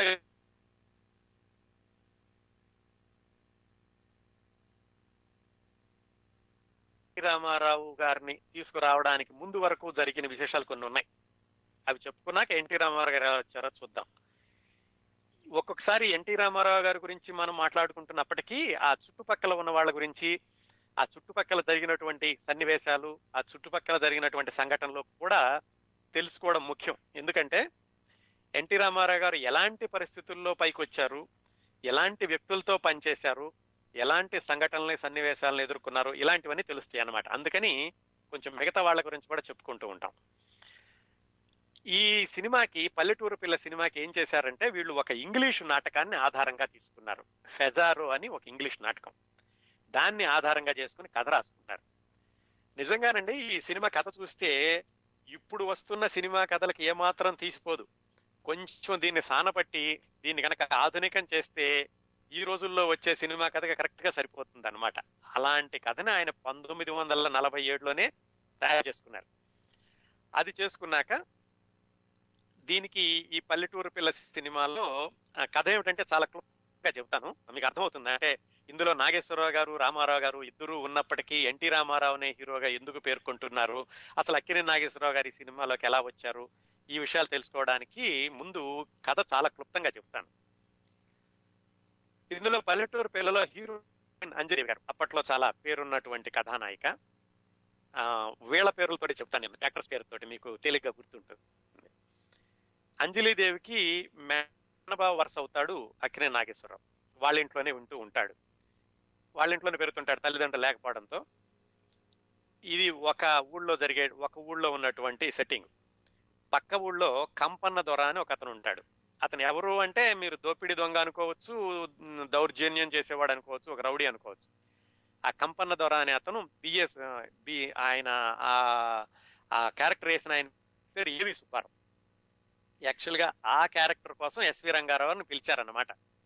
పిలిచి ఎస్వి రంగారావు గారు వచ్చేసరికి ఆలస్యం అవడంతో ఏవి సుబ్బారావు గారికి ఆ పాత్ర ఇవ్వడంతో ఇందులో అంజలీదేవి గారి తాతగారి పాత్ర ఇచ్చారు ఎస్వి రంగారావు గారికి. అంటే ఎస్వి రంగారావు గారు వరుదిని అయిపోయాక ఒక తాత పాత్రలో వేశారనమాట ఈ సినిమాలో చిన్న వేషం వేశారు. ఆ కంపన ధర ఉంటాడు ఏవి సుబ్బారావు. ఆయన ఆయన దగ్గర అసిస్టెంట్ ఎన్టీ రామారావు. అది పాత్ర. అయితే ఏమవుతుందంటే ఆ కంపన దొర చేసే పనులు ఏమిటంటే పక్క ఊళ్ళ మీద పడి దండెత్తి వాళ్ళందరినీ దోచుకోవడం వాళ్ళ దగ్గర నుంచి పంటలు ధనము కొల్లగొట్టుకు వెళ్ళడం ఇది అతను చేసే పని. ఆయన దగ్గర అసిస్టెంట్ ఎన్టీ రామారావు. ఒకరోజు ఈ అంజలిదేవి ఉన్నటువంటి ఊరికి దండెత్తడానికి వస్తారు. వచ్చినప్పుడు ఎన్టీ రామారావుని పంపిస్తాడు అనమాట ఏవి సుబ్బారావు నువ్వు వెళ్ళి ఆ ఆ గ్రామాన్ని దోచుకురా అని. అక్కడికి వచ్చినప్పుడు అంజలిదేవి పట్టుకుని ఇతనికి చెడమెడ వాయిస్తుంది. వాయిస్తుందంటే కొట్టడం కాదు నీతులు చెప్తుంది నువ్వు చేసే పని ఇదేనా? ఇలా నువ్వు దుర్మార్గమైన పని చేస్తున్నావు వాడికి ఎందుకు సహాయం చేస్తున్నావని మొత్తానికి అతన్ని బ్రెయిన్ వాష్ చేయడానికి ప్రయత్నిస్తుంది ఎన్టీ రామారావు. ఎన్టీ రామారావు ఒట్టి చేతులతో వెనక్కి వెళ్తాడు. వెనక్కి వెళ్ళేసరికి ఆ కంపన్న ద్వారా ఏవి సుబ్బారావు ఆయన్ని నువ్వు దోయకుండా దోపిడీ చేయకుండా వచ్చావు ఏమి తీసుకురాలేదు అని అతన్ని దండిస్తాడు ఎన్టీ రామారావు. ఎన్టీ రామారావుకి అతనంటే విరక్తి పుట్టి అంజలిదేవి పుట్టిన మా అంజలిదేవి చెప్పిన మాటల వల్ల మనసు మారి వెనక్కి వచ్చేసి అంజలిదేవి ఊరు వచ్చి ఆ వస్తూ ఉండగా ఏం జరుగుతుందంటే ఆయన ఊర్లోకి ప్రవేశిస్తూ ఉండగా అంజలిదేవి ఆయన మేనబావ అక్కినే నాగేశ్వరరావు వాళ్ళిద్దరిని ఒక దున్న ఒక ఎద్దు పొడుస్తుంటే ఇతను వెళ్ళి ఎదిరించి వాళ్ళని కాపాడతాడు. ఆ విధంగా ఊళ్ళో వాళ్ళందరూ కూడా ఎన్టీ రామారావు అంటే మంచి అభిప్రాయం ఏర్పడుతుంది ముందులోనే. ఆ విధంగా ఎన్టీ రామారావు అంజలిదేవి దగ్గర అవుతూ ఉండగా అక్కినే నాగేశ్వరరావుకి కోపం వస్తుంది. ఏమిటి? ఈయన నాకంటే దగ్గర అవుతున్నాడు నాకు వరుస అవుతుంది కదా అంజలిదేవి అని. అయితే అంజలిదేవి చెబుతుంది చూడు నేను నిన్ను బావగా చూడలేదు. నువ్వు మా ఇంట్లోనే పెరిగావు. ఒక అన్నయ్యగా అనుకుంటున్నాను. నీ మీద నాకు ఎలాంటి భావం లేదు. నేను ఎన్టీ రామారావుని ప్రేమిస్తున్నాను అని. ఎలాగైతే అక్కిన నాగేశ్వరరావు ఎన్టీ రామారావుకి అంజలిదేవికి వివాహం చేస్తాడు మంచి మనసుతోటి. ఇది ఇలా ఉండగా అక్కడున్న రౌడీ ఎన్టీ రామారావు తన దగ్గర నుంచి వెళ్ళిపోయాడని చెప్పి కక్ష పెట్టుకుని అతను ఈ ఊరికి దండెత్తి వచ్చి మొత్తానికి ఎన్టీ రామారావుని బంధించి తీసుకెళ్తాడు. అక్కినేని నాగేశ్వరరావు విడిపించుకోవడానికి వెళ్తాడు. మధ్యలో అజ్జలిదేవికి ఒక కొడుకు పుడతాడు. ఆ కొడుకును కూడా ఈ కంపన ద్వారా ఇప్పడానికి ప్రయత్నిస్తుంటే అక్కినేని నాగేశ్వరరావు మధ్యలో వెళ్ళి ఆ కొడుకును కాపాడి తను ప్రాణాలు విడుస్తాడు. ఇదండి కథ. అంటే త్యాగపూరితమైన పాత్రలో అక్కినేని నాగేశ్వరరావు నిజమైన హీరో పాత్రలో ఎన్టీ రామారావు నటించారు. ఈ కథ నేపథ్యంలో మనం ఎన్టీ రామారావు అక్కినే నాగేశ్వరరావు ఈ సినిమాలోకి ఎలా వచ్చారో చూద్దాం. ఎన్టీ రామారావు గారు ఎలా వచ్చారో చూసాం కదా? అసలు ఎన్టీ రామారావు గారిని తీసుకోవడానికి ముందు నలుగురు ఐదుగురిని ఈయన టెస్ట్ చేశారు బిఎస్ సుబ్బారావు గారు. చేస్తే ఎవరో కూడా ఆయనకి నచ్చలేదు. హీరో హీరో లక్షణాలు ఉన్నటువంటి వాళ్ళు ఆ కంఠం ఉన్నటువంటి వాళ్ళు నటన ఉన్నటువంటి వాళ్ళు ఎవరో కనపడలేదు ఆయనకి. ఆ మాట కూడా ఎన్టీ రామారావు గారికి చెప్పారు. నేను నలుగురిని చూసినా ముక్కుంటే మూతలేదు మూతుంటే ముక్కులేదు అందుకని నువ్వే నాకు నచ్చావు అని కూడా చెప్పారు ఆయన. అది అలా ఉండగా అసలు అక్కినే నాగేశ్వరరావు గారి సినిమాలకు ఎలా వచ్చారంటే చాలా ఆసక్తికరమైన విశేషం. అకినే నాగేశ్వరరావు గారు అప్పటికే సినిమాల్లోకి వచ్చి నాలుగు సంవత్సరాలు అయింది మంచి పాత్రలు వేస్తున్నారు. కీలుగుర్రంతో చాలా మంచి పేరు తెచ్చుకున్నారు. బాలరాజుతో ఇంకా మంచి పేరు తెచ్చుకున్నారు. ఆయనకి పేరున్నటువంటి హీరోగా ఆయన స్థిరపడ్డాడు. ఆయన ఈ సినిమాలోకి ఎలా వచ్చారంటే అసలు ముందు ఆయన కాదు ఈ సినిమాలో. ఈ సినిమాలో ముందు ఆయన వేద్దాం అనుకున్నటువంటి పాత్రని అప్పట్లో వీలపాటి రఘురామయ్య గారని ఉండేవాళ్ళు. కే రఘురామయ్య అనేవాళ్ళు. ఆయన్ని ఈ పాత్రకు అనుకున్నారు. ఆయన ఎన్టీ రామారావు ఇద్దరు అనుకున్నారు. అనుకుని ఈలపాటి రఘురామయ్య గారితో కొన్ని సీన్లు కూడా తీశారు. అయితే ఏమైందంటే ఈలపాటి రఘురామయ్య గారు అంతవరకు కృష్ణుడి పాత్ర ఏదో సాత్వికమైన పాత్రలు వేస్తూ వచ్చారు. ఈ సినిమాలో షూటింగ్ మొదలు పెట్టడం మొదలమే ఆయన ఈయనతోటి ఫైటింగ్ సీన్లు పెట్టాడు. పెట్టేసరికి ఆయన చేయలేకపోయారు. చేయలేక ఆయన చేతులు ఎత్తేసి సుబ్బారావు గారికి చెప్పారు అయ్యా నాకు నాకు ఈ పాత్ర పనికిరాదు. నేను ఈ సినిమాలో చేయలేను. నాకు ఇలాంటి పాత్రలు వద్దు నేను ఏదో సాత్వికమైనటువంటి పాత్రలు చేసుకుంటున్నాను ఆయన ఆయన వెనక్కి వెళ్ళిపోయారు ఆయనకి వెనక్కి వెళ్ళిపోయేసరికి మళ్ళీ బిఏ సుబ్బారావు గారికి ఇదేంట్రా బాబు మళ్ళీ ఈయన కోసం ఎవరు వెతకాలి అని అనుకుంటూ ఉండగా దుక్కిపాటి మధుసూదన్ రావు గారు వచ్చారు. దుక్కిపాటి మధుసూదన్ రావు గారు ఎలా వచ్చారు? ఆయన గురించి కూడా మనం మాట్లాడుకున్నాం నెల క్రితట. ఆయన ఎన్టీ రామ్ అక్కినే నాగేశ్వరరావు గారికి పెద్ద దిక్కుగా ఉండేవాళ్ళు మొదట్లో మంచి మంచి సినిమాలు ఇప్పిస్తూ ఉండేవాళ్ళు అని. ఆయన ఈ ఈ ఫెజారో అనే నాటకాన్ని చదివారు ఇంతకు ముందే. ఈ నాటకం ఆధారంగా బిఏ సుబ్బారావు గారు సినిమా తీస్తున్నారు అని తెలుసుకుని దాంట్లో ఇలాగా ఈలపాటి రఘురామయ్య గారు కూడా డ్రాప్ అయ్యారని కూడా తెలుసుకుని ఆయన వచ్చి బిఏ సుబ్బారావు గారిని అడిగారు. ఏమండి అక్కినే నాగేశ్వరరావు గారు బాగా చేస్తాడు ఆయనకి ఈ వేషం ఇవ్వండి అని. అయితే బిఏ సుబ్బారావు గారు ఏమన్నారంటే అక్కినే నాగేశ్వరరావు గారితో నాకు పరిచయం లేదండి మరి ఎలా మాట్లాడాలి అంటే అంజలిదేవి గారు ఉన్నారు అప్పటికే. అంజలిదేవి గారికి అక్కినే నాగేశ్వరరావు గారు పరిచయం ఉంది. వాళ్ళిద్దరూ కలిసి మాయలు మారే అని ఒక సినిమా కూడా తీశారు అప్పటికే. అందుకని వాళ్ళు చెప్పారు నాకు పరిచయం ఉంది నేను అడుగుతానులే అని అంజలిదేవి దుక్కిపాడి మధుసూదన్ రావు వెళ్ళి అక్కినే నాగేశ్వరరావు గారిని అడిగి మొత్తానికి బిఎస్ సుబ్బారావు గారికి చెప్పారు ఆయన ఈ సినిమాలో వేస్తాడండి అని. ఆ విధంగా అక్కినే నాగేశ్వరరావు గారు ఈ సినిమాలకు రావడం తటస్థించింది. ఏమైతేనే మొట్టమొదటి సినిమాలోనే అంటే మన మన దేశాన్ని వదిలేస్తే గనక చిన్న పాత్ర కాబట్టి దాన్ని పక్కన పెడితే మొట్టమొదటి సినిమాలోనే హీరోగా నటిస్తున్నప్పుడే అప్పటికే నాలుగు సంవత్సరాలుగా హీరోగా నటిస్తున్న వ్యక్తితోటి నటించి కూడా పెద్ద పేరు తెచ్చుకున్నారు ఎన్టీ రామారావు గారు ఈ పల్లెటూరు పిల్ల సినిమాతోటి ఆ విధంగా అక్కినేని నాగేశ్వరరావు ఎన్టీ రామారావు ఇద్దరూ కలిసి నటించినటువంటి మొట్టమొదటి సినిమా ఈ పల్లెటూరి పిల్ల అయింది దాంట్లో అక్కినే నాగేశ్వరరావు గారికి బ్యాలెన్స్ పరంగా కొంచెం చిన్న పాత్ర ఎన్టీ రామారావు గారికి కొంచెం ముందు ఉండేటటువంటి పాత్ర. అందులో అక్కినే నాగేశ్వరరావు గారి పాత్ర చనిపోతుంది. అందుకని టైటిల్స్ వేసేటప్పుడు కూడా ఈయన చెప్పారట అక్కినే నాగేశ్వరరావు గారు ఎన్టీ రామారావు గారు కొత్తగా వచ్చారు పైగా ఆయన పాత్ర పెద్దది ఆయన పేరు ముందు వేయండి టైటిల్స్లో అంటే కాదుకూడదు అని ఎన్టీ రామారావు గారు కూడా చెప్పారట. మీరు సీనియర్ మీరు నాలుగు సంవత్సరాల నుంచి ఉంటున్నారు మీ పేరు ముందు ఉంటేనే బాగుంటుంది అని. ఆ విధంగా అక్కినే నాగేశ్వరరావు గారి పేరే ముందు వచ్చింది నిజానికి హీరోగా పరిగణించబడింది పేరు తెచ్చుకుంది కూడా ఎన్టీ రామారావు గారు. అయితే ఈ సినిమా షూటింగ్ సమయంలో జరిగినటువంటి ఒక రెండు మూడు సంఘటనలు చెప్తాను. అంటే ఇవి కూడా ఎందుకంటే ఎన్టీ రామారావు గారు సినిమాల్లోకి రాగానే ఆయనకి ఎంత ఆమ్, ఆవేశపూరితంగా ఉండేది పాత్రలంటేను ఎంత జీవించేవాళ్ళు అనడానికి ఇందాక మన దేశంలో ఒక ఉదాహరణ. ఇక్కడ ఇంకో రెండో ఉదాహరణలు. ఎన్టీ రామారావు గారు మొట్టమొదటిసారిగా తీసినటువంటి సీన్ ఏమిటంటే ఈయన ఈ పల్లెటూరును దోచుకోవడానికి వచ్చినప్పుడు అంజలీదేవి అతన్ని చెంపదెబ్బ కొడుతుంది. ఇది సీను. మొట్టమొదటిసారిగా ఆయన మీద తీసినటువంటి పల్లెటూరు పిల్లలో సీను. సరే ఈవిడ చెంపదెబ్బ కొట్టారు. ఈయనేం కిమ్ అనలేదు. కానీ సీన్ ఎందుకో ఆయన దర్శకుడికి నచ్చలేదు? నచ్చలేక మళ్ళీ తీయమన్నారు. మళ్ళీ చెంపదెబ్బ కొట్టారు. మొహం అది సీన్ సరిగ్గా రాలేదు. ఎక్కడో ఆయనకు అనుకున్నటువంటి మొహంలో హావభావాలేవో దర్శకుడికి సరిగా కనపడలేదు. ఆ విధంగా తొమ్మిది సార్లు కొట్టారటండి. తొమ్మిది సార్లు కొట్టినా సరే సీన్ రాకపోయేసరికి ఇంకా అంజలిదేవి ఏడ్ చేయడం మొదలు పెట్టారు నేను కొట్టలేని సార్ కుర్రాడు కొత్తగా వచ్చాడు సినిమాల్లోకి. ఇప్పటికే నాకు బాధేస్తోంది. ఆయన మాత్రం ఏమి చెల్లించటం లేదు అసలు. చెంపదెబ్బ కొట్టినా కానీ మొహంలో ఏమాత్రం బాధ ఏమీ లేదు. కథకి ఏం ఫీలింగ్ కావాలో ఆ ఫీలింగే ఇస్తున్నాడు ఆయన. ఈవిడ ఏడుస్తుంటే సుబ్బారావు గారు చెప్పారట ఎన్టీ రామారావుకి ఏమయ్యా నీకేమైనా కొంచెం మరి బాధగా ఉందా? ఈవిడ బాధపడుతున్నారు ఇంకోసారి నాకైతే మరి టేక్ సరిగా రావట్లేదు ఏం పర్వాలేదు సార్ ఎన్నిసార్లు అయినా కొట్టమనండి. మీకు తృప్ సంతృప్తికరంగా వచ్చే వరకు కూడా నేను ఓర్చుకుంటా నాకేమాత్రం బాధలేదు అన్నారట అప్పుడే ఈ బిఎస్ సుబ్బారావు అనుకున్నారట ఈ కుర్రాడు ఎవరో చాలా పట్టుదల ఉన్నవాడు తప్పనిసరిగా భవిష్యత్తులో పైకి వస్తాడు అని. అది ఒక సీను. ఆయన పట్టుదలకి ఆయన సినిమాలో జీవించారు సినిమాల్లో ఆయన ఎంత అంకిత భావంతో పనిచేశాడు అనడానికి అది ఒక ఉదాహరణ.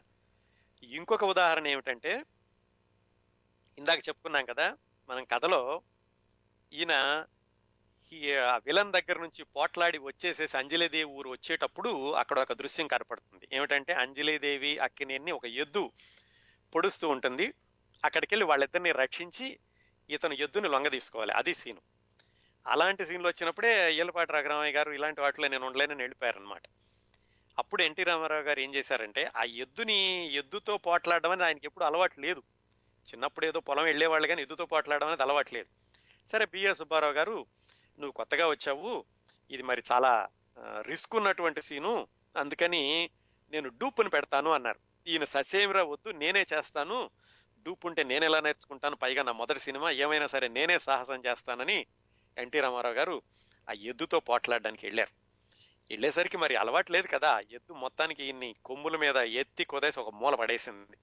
అలా నిజంగా అది నిజంగా పోట్లాడుతున్నారు అనుకుని చెప్పి ఆ ఎద్దు అలా చేయడంతో ఈయన వదిలేయమన్నా సరే ఈయన వదలలేదు ఎద్దుని ఏమైనా సరే పోట్లాడాలని చెప్పేసి అలా ఎత్తి కొదేయడంతో ఈయన కుడి చెయ్యి మీద మొత్తం పడడంతో కుడి చెయ్యి విరిగిందండి. మొట్టమొదటి సినిమా షూటింగ్లోనే మొట్టమొదటి రోజు కాదు మొట్టమొదటి సినిమా షూటింగ్లోనే చెయ్యి విరిగింది. చెయ్యి విరిగినా కానీ ఇంకా వీళ్ళు షూటింగ్ ఆపేసేద్దాం చెయ్యి విరిగింది కదా అంటుంటే ఏమాత్రం ఆపడానికి వీలు లేదని చెప్పేసి ఆ ఆ చేత్తోనే షూటింగ్ పూర్తి చేసేశారు. అది చూసి కూడా బిఎస్ సుబ్బారావు గారు చాలా ఆశ్చర్యపోయారట. ఈ కుర్రాడి ఇది అంకిత భావం అనుకోవాలా మొండి పట్టుదల అనుకోవాలా మొత్తానికి సినిమాకి మాత్రం ఏమాత్రం అడ్డ రాకుండా చేయాలని చేస్తున్నారు అని నేను చాలా ఆశ్చర్యపడి ఆయన ఎన్టీ రామారావు గారిని అభినందించి మొత్తానికి ఎలాగైతే ఆ సీను అయిపోయింది. ఆ సీన్ అయిపోయాక ఏమైంది? కొంతసేపటికి ఈయన ఇక్కడ ఇంకొక విషయం చెప్పుకోవాలి. ఈ షూటింగ్ జరుగుతున్నంతసేపు పల్లెటూరు పిల్ల షూటింగ్ జరుగుతున్నప్పుడు ఆర్థిక ఇబ్బందులు బాగా ఉండేవి. ఒక చిన్న బ్రేక్ ఇచ్చి వేరే విషయం చెప్తున్నాను. ఎందుకంటే బిఏ సుబ్బారావు గారు కేవలం భాగస్వామి. దీనికి ఎక్కువగా పెట్టుబడి పెట్టే ఆయన జమీందార్ గారు. ఆ జమీందార్ గారు ఆయన అప్పటికే ఇంకో రెండు సినిమాలు తీస్తున్నారు. ఏది మన దేశం సినిమా కూడా కంటిన్యూ అవుతోంది. కీలుగుర్రం సినిమా తీస్తున్నారు. లక్ష్మ కథ వచ్చింది. ఇలా మూడు సినిమాలతో ఉండటంతో ఈ సినిమాకి పెట్టుబడి పెట్టడం ఒక్కొక్కసారి ఆయనకి ఆలస్యం అయ్యేది. అందుకని చెప్పి ఆయన ఎప్పుడో ఎప్పుడో డబ్బులు పంపించినప్పుడు షూటింగ్ జరుగుతుండేది మధ్య మధ్యలో ఆగిపోతూ ఉండేది.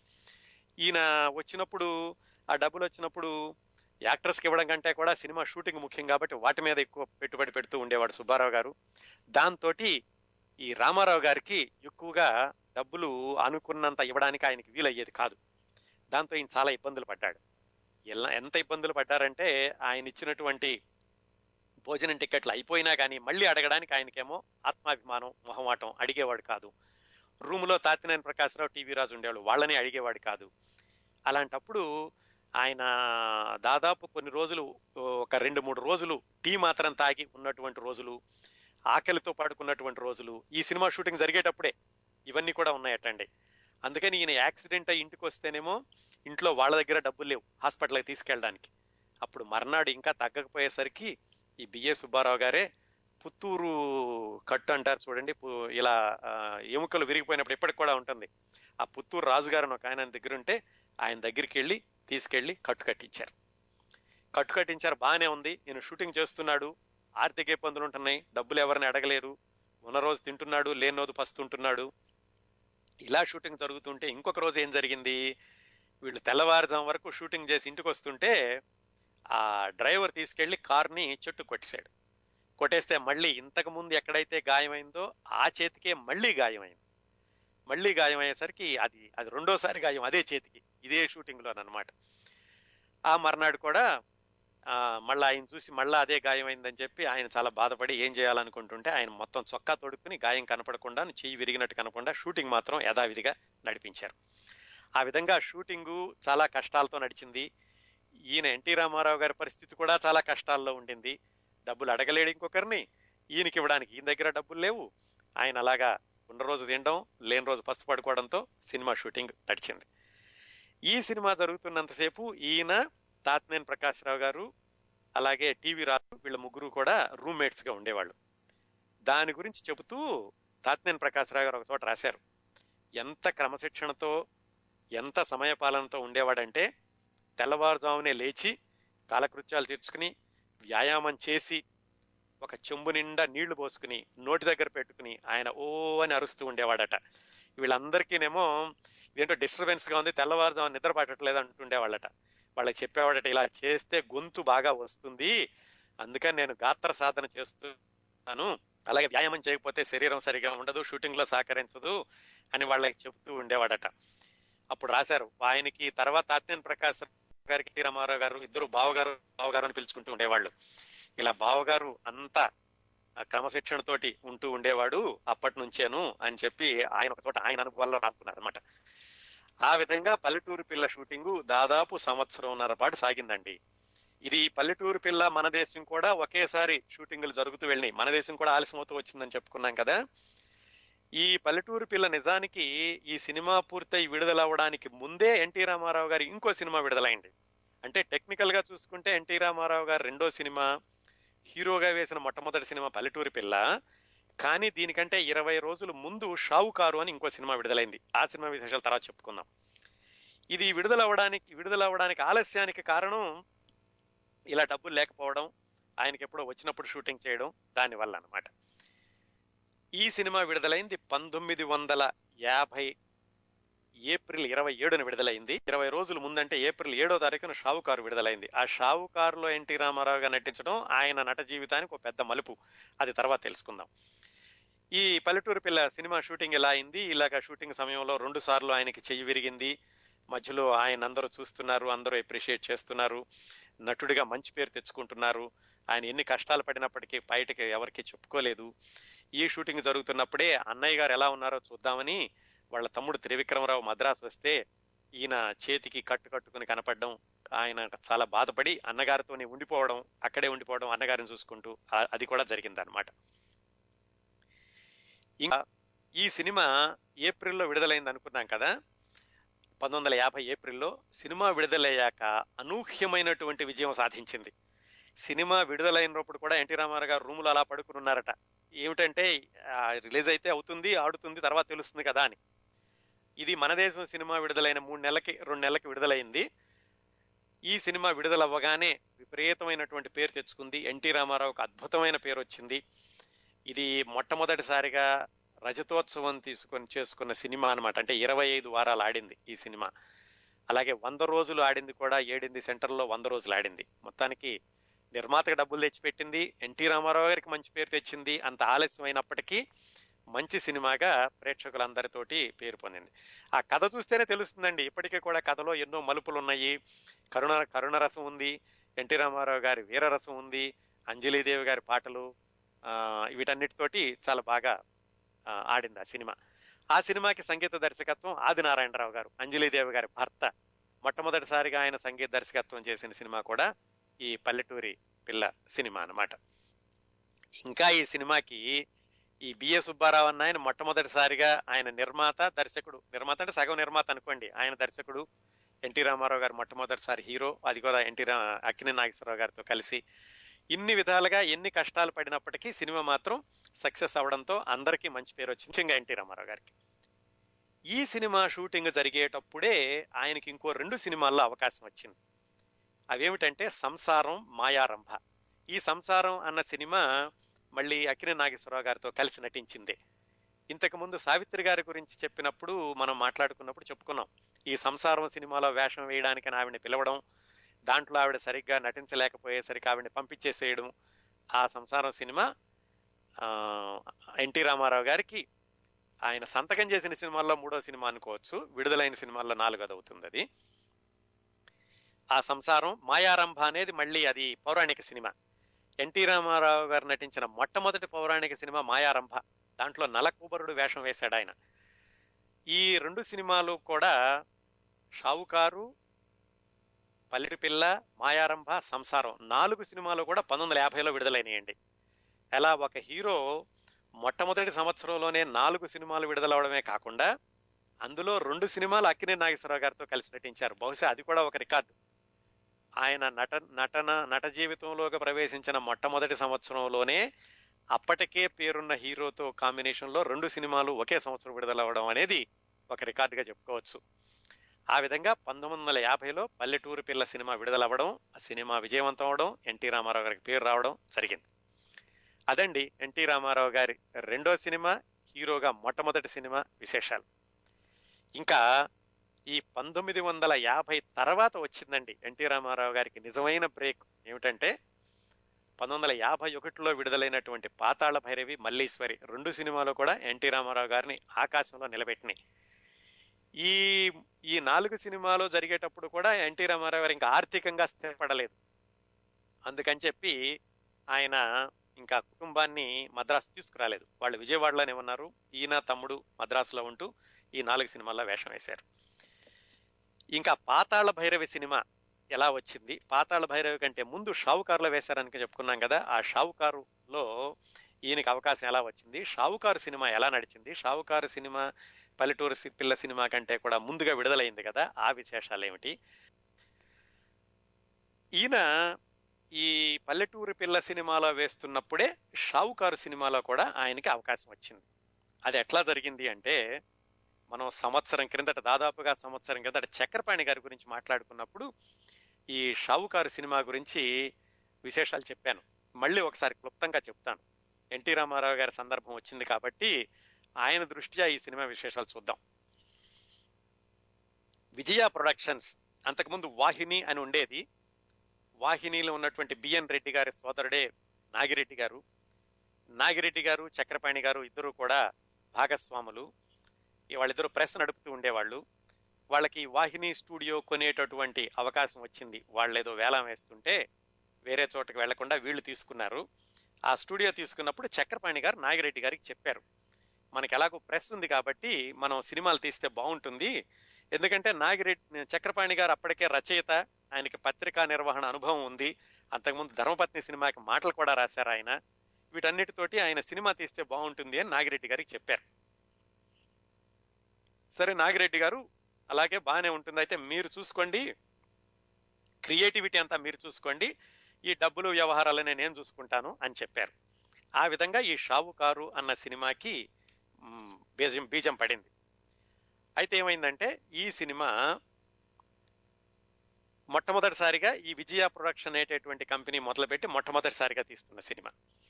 ఈ సినిమాకి దర్శకుడిగా ఎల్వి ప్రసాద్ గారిని పెట్టుకున్నారు. మళ్ళీ ఎల్వి ప్రసాద్ గారు అంటే ఇవన్నీ ఒకదానికొకటి సంబంధం ఉన్నవేనండి. పల్లెటూరు పిల్లకి మన దేశానికి సంబంధం ఏమిటంటే మాతలు ఒకళ్ళు ఎవడం. మళ్ళీ మన దేశానికి షావుకార్కి సంబంధం ఏమిటంటే దర్శకుడు ఒకరే అవడం ఎల్వి ప్రసాద్ గారిని దీనికి దర్శకుడిగా పెట్టుకున్నారు.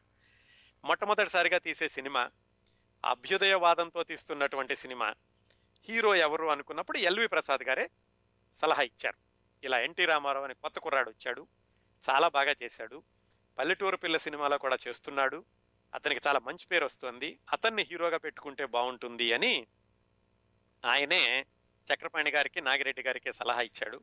చక్రపాణి గారికి కూడా నచ్చాడు ఎన్టీ రామారావు. ఆయన షూటింగ్ కూడా చూసినట్టున్నారు పల్లెటూరు పిల్లలో. ఆ విధంగా ఎన్టీ రామారావు గారిని దీంట్లో షావుకారు సినిమాలో హీరోగా నిశ్చయించుకున్నారు. హీరోయిన్ గానేమో కొత్త అమ్మాయి జానకిని తీసుకున్నారు. దాంతో ఆవిడ పేరు కూడా షావుకారు జానకి అయింది. అవన్నీ తెలుసు కదా ఆ విశేషాలన్నీ. తర్వాత ఇంకొకసారి మనం ఎస్ జానకి గారి గురించి వివరంగా మాట్లాడుకున్నప్పుడు మళ్ళా ఇంకొక ఎపిసోడ్లో ఆ విశేషాలన్నీ తెలుసుకుందాం. ఆ విధంగా ఈ సినిమా మొదలైంది. అయితే చక్రపాణి గారికి అభ్యుదయవాదం వాదం ఆయన చాలా ఆదర్శ భావాలు ఉన్నటువంటి వ్యక్తి. అందుకని ఈ సినిమాని కూడా ఏమిటంటే అలాగా తీర్చిదిద్దారనమాట చాలా ఆదర్శవంతంగాను. పైగా ఇది పల్లెటూరి నేపథ్యం ఉంటుంది కాబట్టి వాళ్ళ ఊరు నుంచి ఈ పల్లెటూరుకి కావాల్సినటువంటి డప్పులు పల్లెటూరు వాతావరణానికి కావాల్సినవన్నీ చక్రపాణి గారి ఊళ్ళో నుంచి తీసుకొచ్చి అట్లా దీన్ని చాలా సహజంగా తీర్చిదిద్దడానికని చక్రపాణి గారు ప్రయత్నించారు. అంటే దర్శకుడు ఎల్వి ప్రసాద్ గారే కానీ చక్రపాణి గారు వెనకాలండి అన్ని నడిపిస్తూ ఉండేవాళ్ళు. కథా సంభాషణ రాసింది కూడా చక్రపాణి గారే. ఇంకోటి వీటన్నిటిలో చూసుకుంటేనండి ఒక కామన్ ఇది కనిపిస్తుంది. ఎన్టీ రామారావు గారు ఎస్వి రంగ గారు ఘంటసాల గారు ముగ్గురు కలిసి ఎదుగుతూ వచ్చారనమాట ఎందుకంటే ఎన్టీ రామారావు గారు మొట్టమొదటి సినిమా మన దేశంలో చిన్న వేషం వేశారు ఎస్వి రంగారావు. అలాగే ఆయన రెండో సినిమా ఆ హీరోగా వేసిన మొదటి సినిమా పల్లెటూరు పిల్లలోనూ చిన్న వేషం వేశారు ఎస్వి రంగారావు గారు. అలాగే మొదటి సినిమాకి సంగీత దర్శకత్వం చేసిన మన దేశంకి సంగీత దర్శకత్వం ఘంటసాల్ గారు. మళ్ళీ మళ్ళీ పల్లెటూరు పిల్లకి ఆదినారాయణరావు గారు అనుకోండి మళ్ళీ షావుకారు విషయానికి వచ్చేసరికి దీంట్లో మళ్ళీ సంగీత దర్శకత్వం ఘంటసాల్ గారు. దీంట్లో ఇంకో ప్రధానమైనటువంటి పాత్ర సున్నం రంగడు అనే పాత్ర అది వేసింది ఎస్వి రంగారావు గారు. ఎస్వి రంగారావు గారికి నిజమైన బ్రేక్ ఇచ్చినటువంటి సినిమా ఈ షావుకారి షావుకారు సినిమా. ఆ విధంగా ఎన్టీ రామారావు గారు ఎస్వి రంగారావు గారు ఘంటసాల గారు సమాంతరంగా ఎదుగుతూ వచ్చారు ఈ సినిమాల్లో ఎస్వి రంగారావు గారికి చాలా ప్రధానమైనటువంటి పాత్ర చాలా మంచి పేరు తెచ్చిపెట్టింది. ఇవన్నీ కూడా వీళ్ళ తర్వాత సినిమా పాతాళ భైరవికి పునాదులైనవి అనమాట పాతాళ భైరవిలో ఎస్వి రంగారావు ఎన్టీ రామారావు కలిసి అంతా చక్కటి కాంబినేషన్లో బ్రహ్మాండమైన సినిమా తీయడానికి పునాది ఈ షావుకారు సినిమాతోటి పడింది. ఈ షావుకారు సినిమాకి సంగీత దర్శకుడిగా ఘంటసాల గారు. విజయ వాళ్ళు ఏం చేశారంటే ఈ సినిమా మొదలుపెట్టినప్పుడు అందరికీ కూడా ఒక పద్ధతి అనుకున్నారు. అంతకుముందు జెమినీ స్టూడియోస్ అని ఉండేది. జెమినీ స్టూడియోస్ వాళ్ళు సినిమాలు తీసేటప్పుడు ఒక క్రమ పద్ధతిలో ఉండేది. ఏమిటంటే అందరికీ నెలవారీ జీతం సినిమాకి ఇంత అని ఇవ్వడం ఒక పద్ధతి ఉండేది. అదే వీళ్ళు కూడా పెడదామని నిర్ణయించుకున్నారు. నమస్కారం అండి. టోరీ లైవ్కి స్వాగతం నమస్కారం సార్. నేను రామకృష్ణ ఆ, యాక్టర్ మ్యాథ్స్ కెంట్రోబా గారు. మ్యాసాచుట్స్ నుంచి బాగున్నారా రామకృష్ణ గారు? బాగున్నాను సార్. మీకు కూడా కాల్ చేసినాను. నేను జస్ట్ చెప్దామని I'm enjoying this four weeks last three weeks. This is the NTR fan నేను. ఐఎమ్ ఎంజాయింగ్ యువర్ ప్రోగ్రామ్ అని చెప్దామని ఫోన్ చేస్తాను. ఓ థ్యాంక్స్ అండి thank you very much last week last week అంతా ఐ అబ్జర్వ్డ్ ఎన్టీఆర్ వీక్ కంప్లీట్గా ఒక six seven cinemas మొన్న చూసినాను ఆయనది. ఆ? ఏమేం చూశారు? దానవీర కర్ణ ఆ, అది తర్వాత కొండవీటి సింహము తర్వాత. జస్టిస్ చౌదరి. అది నేను ఆల్మోస్ట్ ఒక పది సార్లు చూసింటాను చిన్నప్పుడు. సో మరీ రీక్యాప్ అన్నమాట. మీరు చెప్పినారు ఈ ఊపులో.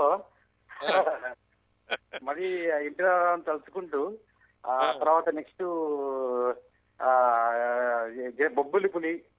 ఆ, అంటే నాకు చాలా ఇష్టమైన సినిమా అంటే ఆ తర్వాత అంటే జనని జన్మభూమి చా పాట అంటే పిల్లలతో సహా చూస్తున్నాం అంతా. మొత్తం లాస్ట్ వీక్ అంతా I observed NTR week okay good good ఆ, ఈవెన్ ఆయన స్పీచెస్ తెలుగు అదే మన బిగినింగ్లో అసలు మొత్తం అన్ని ఈ మీరు I you trigger all my memories అని చెప్తామని చేస్తాను.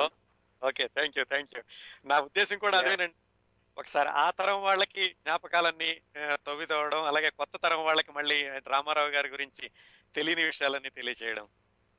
ఎస్ ఎస్ మా పిల్లలు చాలా ఎంజాయ్ చేస్తున్నారు. ఇంటర్నో సినిమా ఇది గంటికోట రహస్యము. అది రాజపుత్ర రాజపుత్ర రహస్యము జస్ట్ ఆ మెమరీ షేర్ చేద్దాం నేను కన్సిక్యూటివ్గా త్రీ టైమ్స్ త్రీ షోస్ కన్సిక్యూటివ్గా చూసిన సినిమా అనమాట రహస్యం. అవునండి. అది అప్పుడు ఏదో చిన్నప్పుడు టార్జాన్ మనకు తెలియదు but still that was our Indian మన ఇండియన్ టార్జాన్ సినిమాలో. అవును అవును. అది తర్వాత అదే సినిమాలు అంటే చాలా మంది తెలిసిండకపోవచ్చు తర్వాత ఇంటర్ సూపర్ మ్యాన్ కూడా చేసినాడండి. అవును అవును సూపర్ మ్యాన్ సూపర్ మ్యాన్ అనేసి కదా. Superman. అది తర్వాత గజదొంగ సినిమాలో ఎన్టీఆర్ హైలైట్ అండి యాక్టింగ్. డాన్ అవును. గోల్డ్ మ్యాన్ దాంట్లో. అవునండి అవును. డాన్ డాన్ హిందీ సినిమా అండి yeah, Don don Hindi cinema Yugandhar. Yugandhar sorry sorry you are right you are right Yugandhar అది కానీ ఇది అది తర్వాత అడవి రాముడు డ్రైవర్ రాముడు అవి అవన్నీ హైలైట్స్ ఆయనకు. So I remember every single movie అదే నాకు లాస్ట్ వీక్ అంతా ఇంకా రీక్యాప్ అన్ని కొన్ని క్యాసెట్స్ ఉన్నాయంటే తెచ్చుకోండి ఇండియా నుంచి. అవన్నీ చూ- చూడడము యూట్యూబ్లో చూడడము అవన్నీ చేస్తున్నాను. అదే just I want share that information good good అండి ఆ సినిమాలన్నీ కూడా అన్ని అంటే వాటిలో ముఖ్యమైనవన్నీ కూడా మనం వచ్చే వారాల్లో చెప్పుకుందామండి. ఓ వెరీ గుడ్ అదే అనుకున్నాను ఎప్పుడు వస్తుంది అని. అవన్నీ అసలు మీనింగ్ అప్పటికే అనిపించింది సార్. అంటే ఇంకొక వన్ వన్ ఇన్సిడెంట్ ఏమంటే నేను పిలాన్లో చదివినాను. అప్పుడు నైన్టీన్ ఎయిటీ సిక్స్ వెళ్ళాను అనమాట అప్పుడు ఆ, మన సౌత్ నుంచి వెళ్తే మద్రాసి అనేవాళ్ళు. అవును. ఇంటి నాడ వచ్చిన తర్వాత మనకు గుర్తింపు వచ్చిందండి యాజ్ తెలుగు మ్యాన్ అంటే ఆంధ్ర వాళ్ళ అని. అవును అవును. అవునండి. అది ఆ తెచ్చిన గుర్తింపు ఆయన దట్స్ వై ఐఎమ్ వెరీ అంటే థ్యాంక్ఫుల్ టు హిమ్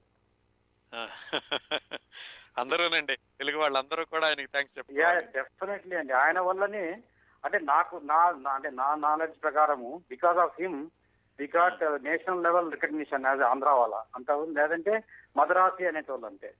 అవునండి. అవును. North లో. అవును, అవునండి. అవును. సో అది సార్ మరి. మీకు కాల్స్ వస్తూనే ఉంటాయి but I'm enjoying your show. Just thanks అండి. Thank you very much calling. వింటూ ఉండండి సార్. నమస్తే. వాళ్ళు కొత్తగా ప్రొడక్షన్ పెట్టినప్పుడు వాళ్ళు ఏంటంటే ఒక పద్ధతి పెడదాం అనుకున్నారు. వాళ్ళలాగా. ఇది ఒకసారి సినిమా తీసి ఆగిపోవడం కాదు వరుసనే సినిమాలు తీద్దాం అనుకున్నప్పుడు ఒక క్రమ పద్ధతి పెడితే బాగుంటుంది. ఒక ఆఫీస్ లాగా అందరికీ కూడా నెల జీతాలు ఇవ్వడం సినిమాకి ఇంత అని ఇవ్వడం. సినిమా తీసినా తీకపోయినా నెలకి ఇంత అని ఇస్తారు సినిమాకి ఇంత అని పారితోషికం ఇస్తారు. ఆ దానిలో భాగంగా ఎన్టీ రామారావు గారికి ఏం చెప్పారంటే రెండు సంవత్సరాలు మా సినిమాల్లో వేషాలు వేయాలి అని చెప్పారు. మా సినిమాల్లో మాత్రమే వేయాలి అని. అయితే ఆయన అప్పుడే సినిమాల్లోకి వచ్చాడు. అంతకుముందు నాలుగు సినిమాల్లోనే వేశారు. పల్లె పల్లెటూరి పిల్ల మన దేశం మాయారంభ సంసారం. ఇప్పుడు విజయ వాళ్ళతో కాంట్రాక్ట్ అగ్రిమెంట్ పెట్టుకోవాలి. రెండు సంవత్సరాలు వీళ్ళు వేరే సినిమాల్లో వేయొద్దంటున్నారంటే మరి ఏ వేషాలు ఇస్తారో తెలియాలి కదా. అందుకని ఈయన ఏం చెప్పారంటే సరే మీ కాంట్రాక్ట్ రాస్తాను. కాకపోతే నాకు హీరో వేషాలు మాత్రమే ఇవ్వాలి. మీ సినిమాల్లో కూడా హీరో వేషాలు అయితేనే వేస్తాను అని వాళ్ళతో బేరమాడి మొత్తానికి ఆ ఒప్పందం తెచ్చుకుని వాళ్ళతో రెండు సంవత్సరాల కాంట్రాక్ట్ రాశారు. యాభై యాభై ఒకటి ఇంకే సినిమాలో వేయకూడదు అని. ఆ కాంట్రాక్ట్ ప్రకారం ఈయనకి మొదటి సంవత్సరం నెలకి ఐదు వందల రూపాయలు సినిమాకి ఐదు వేల రూపాయలు.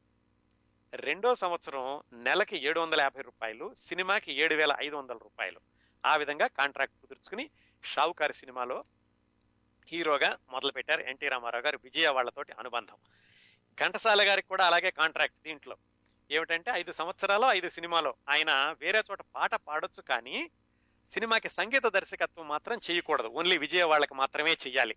ఇట్లాగా విజయవాడలు ఇందరితోటి కాంట్రాక్ట్ రాయించుకున్నారు. ఆ విధంగా ఎన్టీ రామారావు గారు వాళ్ళ కాంట్రాక్ట్లోకి వెళ్ళారు.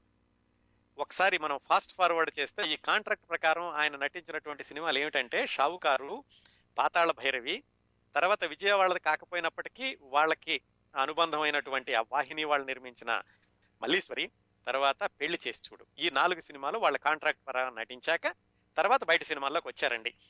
నిజానికి ఈ నాలుగు సినిమాలు కూడా నటుడిగా ఆయన్ని ఒకదాని తర్వాత ఒకదాన్ని మించి ఒకటి పైకి ఎత్తులకి తీసుకెళ్ళడానికి ఉపయోగపడినాయి. అంటే ఆయన విధంగా ఆయనతో కాంట్రాక్ట్ రాయడం అనేది ఇద్దరికి ఉపయోగపడింది. అటు విజయ ప్రొడక్షన్స్ వాళ్ళకి మంచి పేరు వచ్చింది ఇటు ఎన్టీ రామారావు గారికి మంచి పేరు వచ్చింది. ఇంకా ఈ విజయ ప్రొడక్షన్స్ వాళ్ళ మొట్టమొదటి సినిమా షావుకారు ఎన్టీ రామారావు గారు సోలో హీరో అంటే అంతకు ముందు ఆయన సంసారంలోనూ పల్లెటూరు పిల్లలోనూ అక్కినే నాగేశ్వరరావు గారితో కలిసి నటించారు. ఆయన ఒక్కడే హీరోగా నటించిన చిత్రం షావుకారు అని చెప్పుకోవచ్చు. అట్లాగే ఘంటసాల గారు అంతకు ముందు మన దేశానికి ఆయన సంగీత దర్శకత్వం వహించినప్పటికీ మన దేశానికి సంగీత దర్శకత్వం చేసినప్పటికీ ఎన్టీ రామారావు గారికి మొట్టమొదటిసారిగా ఆయన నేపథ్య గానం చేసినటువంటి సినిమా ఈ షావుకారు సినిమా. ఇలా అనుకోకుండా ఇన్ని ప్రత్యేకతలు చేకూరినాయండి ఈ షావుకారు సినిమాకి కూడాను. ఇంకోటి ఎన్టీ రామారావు గారితో సంబంధం లేనప్పటికీ ఇంకొక చిన్న విషయాలు ఏంటంటే ఈ షావుకారు సినిమాతోటి ఈ షావుకారు సినిమా చిట్ట చివరి సీన్లో ఒక చందమా చందమామ చందమామ కనపడుతూ ఉండగా ఎన్టీ రామారావు జానకి పాట పాడుతూ ఉండగా సినిమా శుభం కాటు పడుతుంది ఈ చందమామ కనిపించడం అనేది ఈ షావుకారి సినిమా నుంచి మొదలైంది. ఎందుకంటే విజయవాడ చందమామకు ఒక ప్రత్యేకమైనటువంటి గుర్తింపు ఉంది. విజయవాడ చందమామ అంటే సెపరేటే కనిపిస్తున్నాడు. ఇప్పటికి కూడా సినిమా వాళ్ళని అడిగితే విజయవాడ సినిమాల్లో కనిపించే చందమామ వేరంటారు. ఎందుకంటే దానికి మార్కస్ పార్ట్లే అని ఆయన చూపించేటటువంటి చందమామ తీరు వేరు. అందుకనే ప్రతి విజయవాడ సినిమాలోనూ మాయా బజార్ కానివ్వండి తర్వాత జగదేక వీరిని కదా అన్నింటిలో కూడా చందమామ చందమామ మీద ఒక పాట ఉంటుంది ఖచ్చితంగా అది ఈ సినిమా నుంచే మొదలైంది అనమాట అలాగే తాతినేని ప్రకాశ్రావు గారి గురించి చెప్పుకున్నాం కదా ఎన్టీ రామారావు గారు రూమ్మేట్ ఈయన బావా అంటుంటాడు మన దేశం సినిమాల్లో అసిస్టెంట్గా చేశాడని. ఆయన కూడా దీనికి అసిస్టెంట్గా చేశారు. ఆ తర్వాత ఎన్టీ రామారావు గారు హీరోగా ఆయన మంచి సినిమాలు తీశారు. ఆయన కూడా పెద్ద దర్శకుడయ్యాడు. దీంట్లో ఈ ఈ రావుకారు సినిమా నుంచి పీతాంబరం అనే ఆయన ఎన్టీఆర్ గారికి పర్సనల్ మేకప్ మ్యాన్గా చేరి చిట్ట చివరి వరకు కూడా ఆయనే ఎన్టీఆర్ గారికి పర్సనల్ మేకప్ మ్యాన్గా ఉన్నారు. ఇంకొకటండి ఇందాక మన దేశం సినిమా గురించి చెప్పుకున్నప్పుడు ఇంకొక ప్రత్యేకత చెప్పుకోవడం మర్చిపోయాం. ఏంటంటే ఈ మన దేశం సినిమా విజయవాడలో దుర్గా కళా మందిరంలో విడుదలైంది. ఎన్టీ రామారావు గారి మొట్టమొదటి సినిమా. అలాగే ఎన్టీ రావు గారు రామారావు గారు నటించిన చిట్ట చివరి సినిమా శ్రీనాథ కవి సార్వభౌముడు అది కూడా దుర్గా కళా మందిరంలోనే విడుదలైంది. అది కూడా ఒక అనుకోకుండా జరిగినటువంటి ఒక ప్రత్యేకమైనటువంటి రికార్డ్ అని చెప్పుకోవచ్చు. విజయవాడ దుర్గా కళ అంటే ఎన్టీ రామారావు గారి సినిమాలు అలంకారం అంటే అక్కినే నాగేశ్వరరావు గారి సినిమాలు అని నలభై సంవత్సరాల క్రిందట విజయవాడలో ఉన్న ప్రేక్షకులకు ఎవరికైనా శ్రోతలకు ఎవరికైనా గుర్తుండే ఉంటుంది. ఆ విధంగా ఒక నటుడి యొక్క మొట్టమొదటి సినిమా చిట్ట చివరి సినిమా ఒకే హాల్లో ప్రదర్శించడం అనేది ఆ విజయవాడ దుర్గా కళామందిరంకి వచ్చినటువంటి ప్రత్యేకత అని కూడా చెప్పుకోవచ్చు. అదండి. ఆ విధంగా ఈ షావుకారు సినిమాలో ఎన్టీ రామారావు గారు ఆయన విజయవాడలతోటి కాంట్రాక్ట్లోకి ప్రవేశించడం. ఈ అయితే ఈ సినిమా వీళ్ళు సొంతంగా తీసింది స్టూడియో అన్నీ ఉన్నాయి కాబట్టి చకచక అయిపోయి పల్లెటూరు పిల్ల సినిమా కంటే ఇరవై రోజులు ముందుగానే విడుదలైంది. ఒక విధంగా పల్లెటూరు పిల్ల సినిమా ప్రభావం కూడా ఈ సినిమా మీద పడిందని చెప్పుకోవచ్చు. షావుకారి సినిమాకి మంచి పేరు వచ్చింది. చాలా మంచి సినిమా తీశారు. అభ్యుదయ సినిమా అని చాలా మంచి పేరు వచ్చింది. కానీ అనుకున్నన్ని డబ్బులు రాలేదు వీళ్ళకి.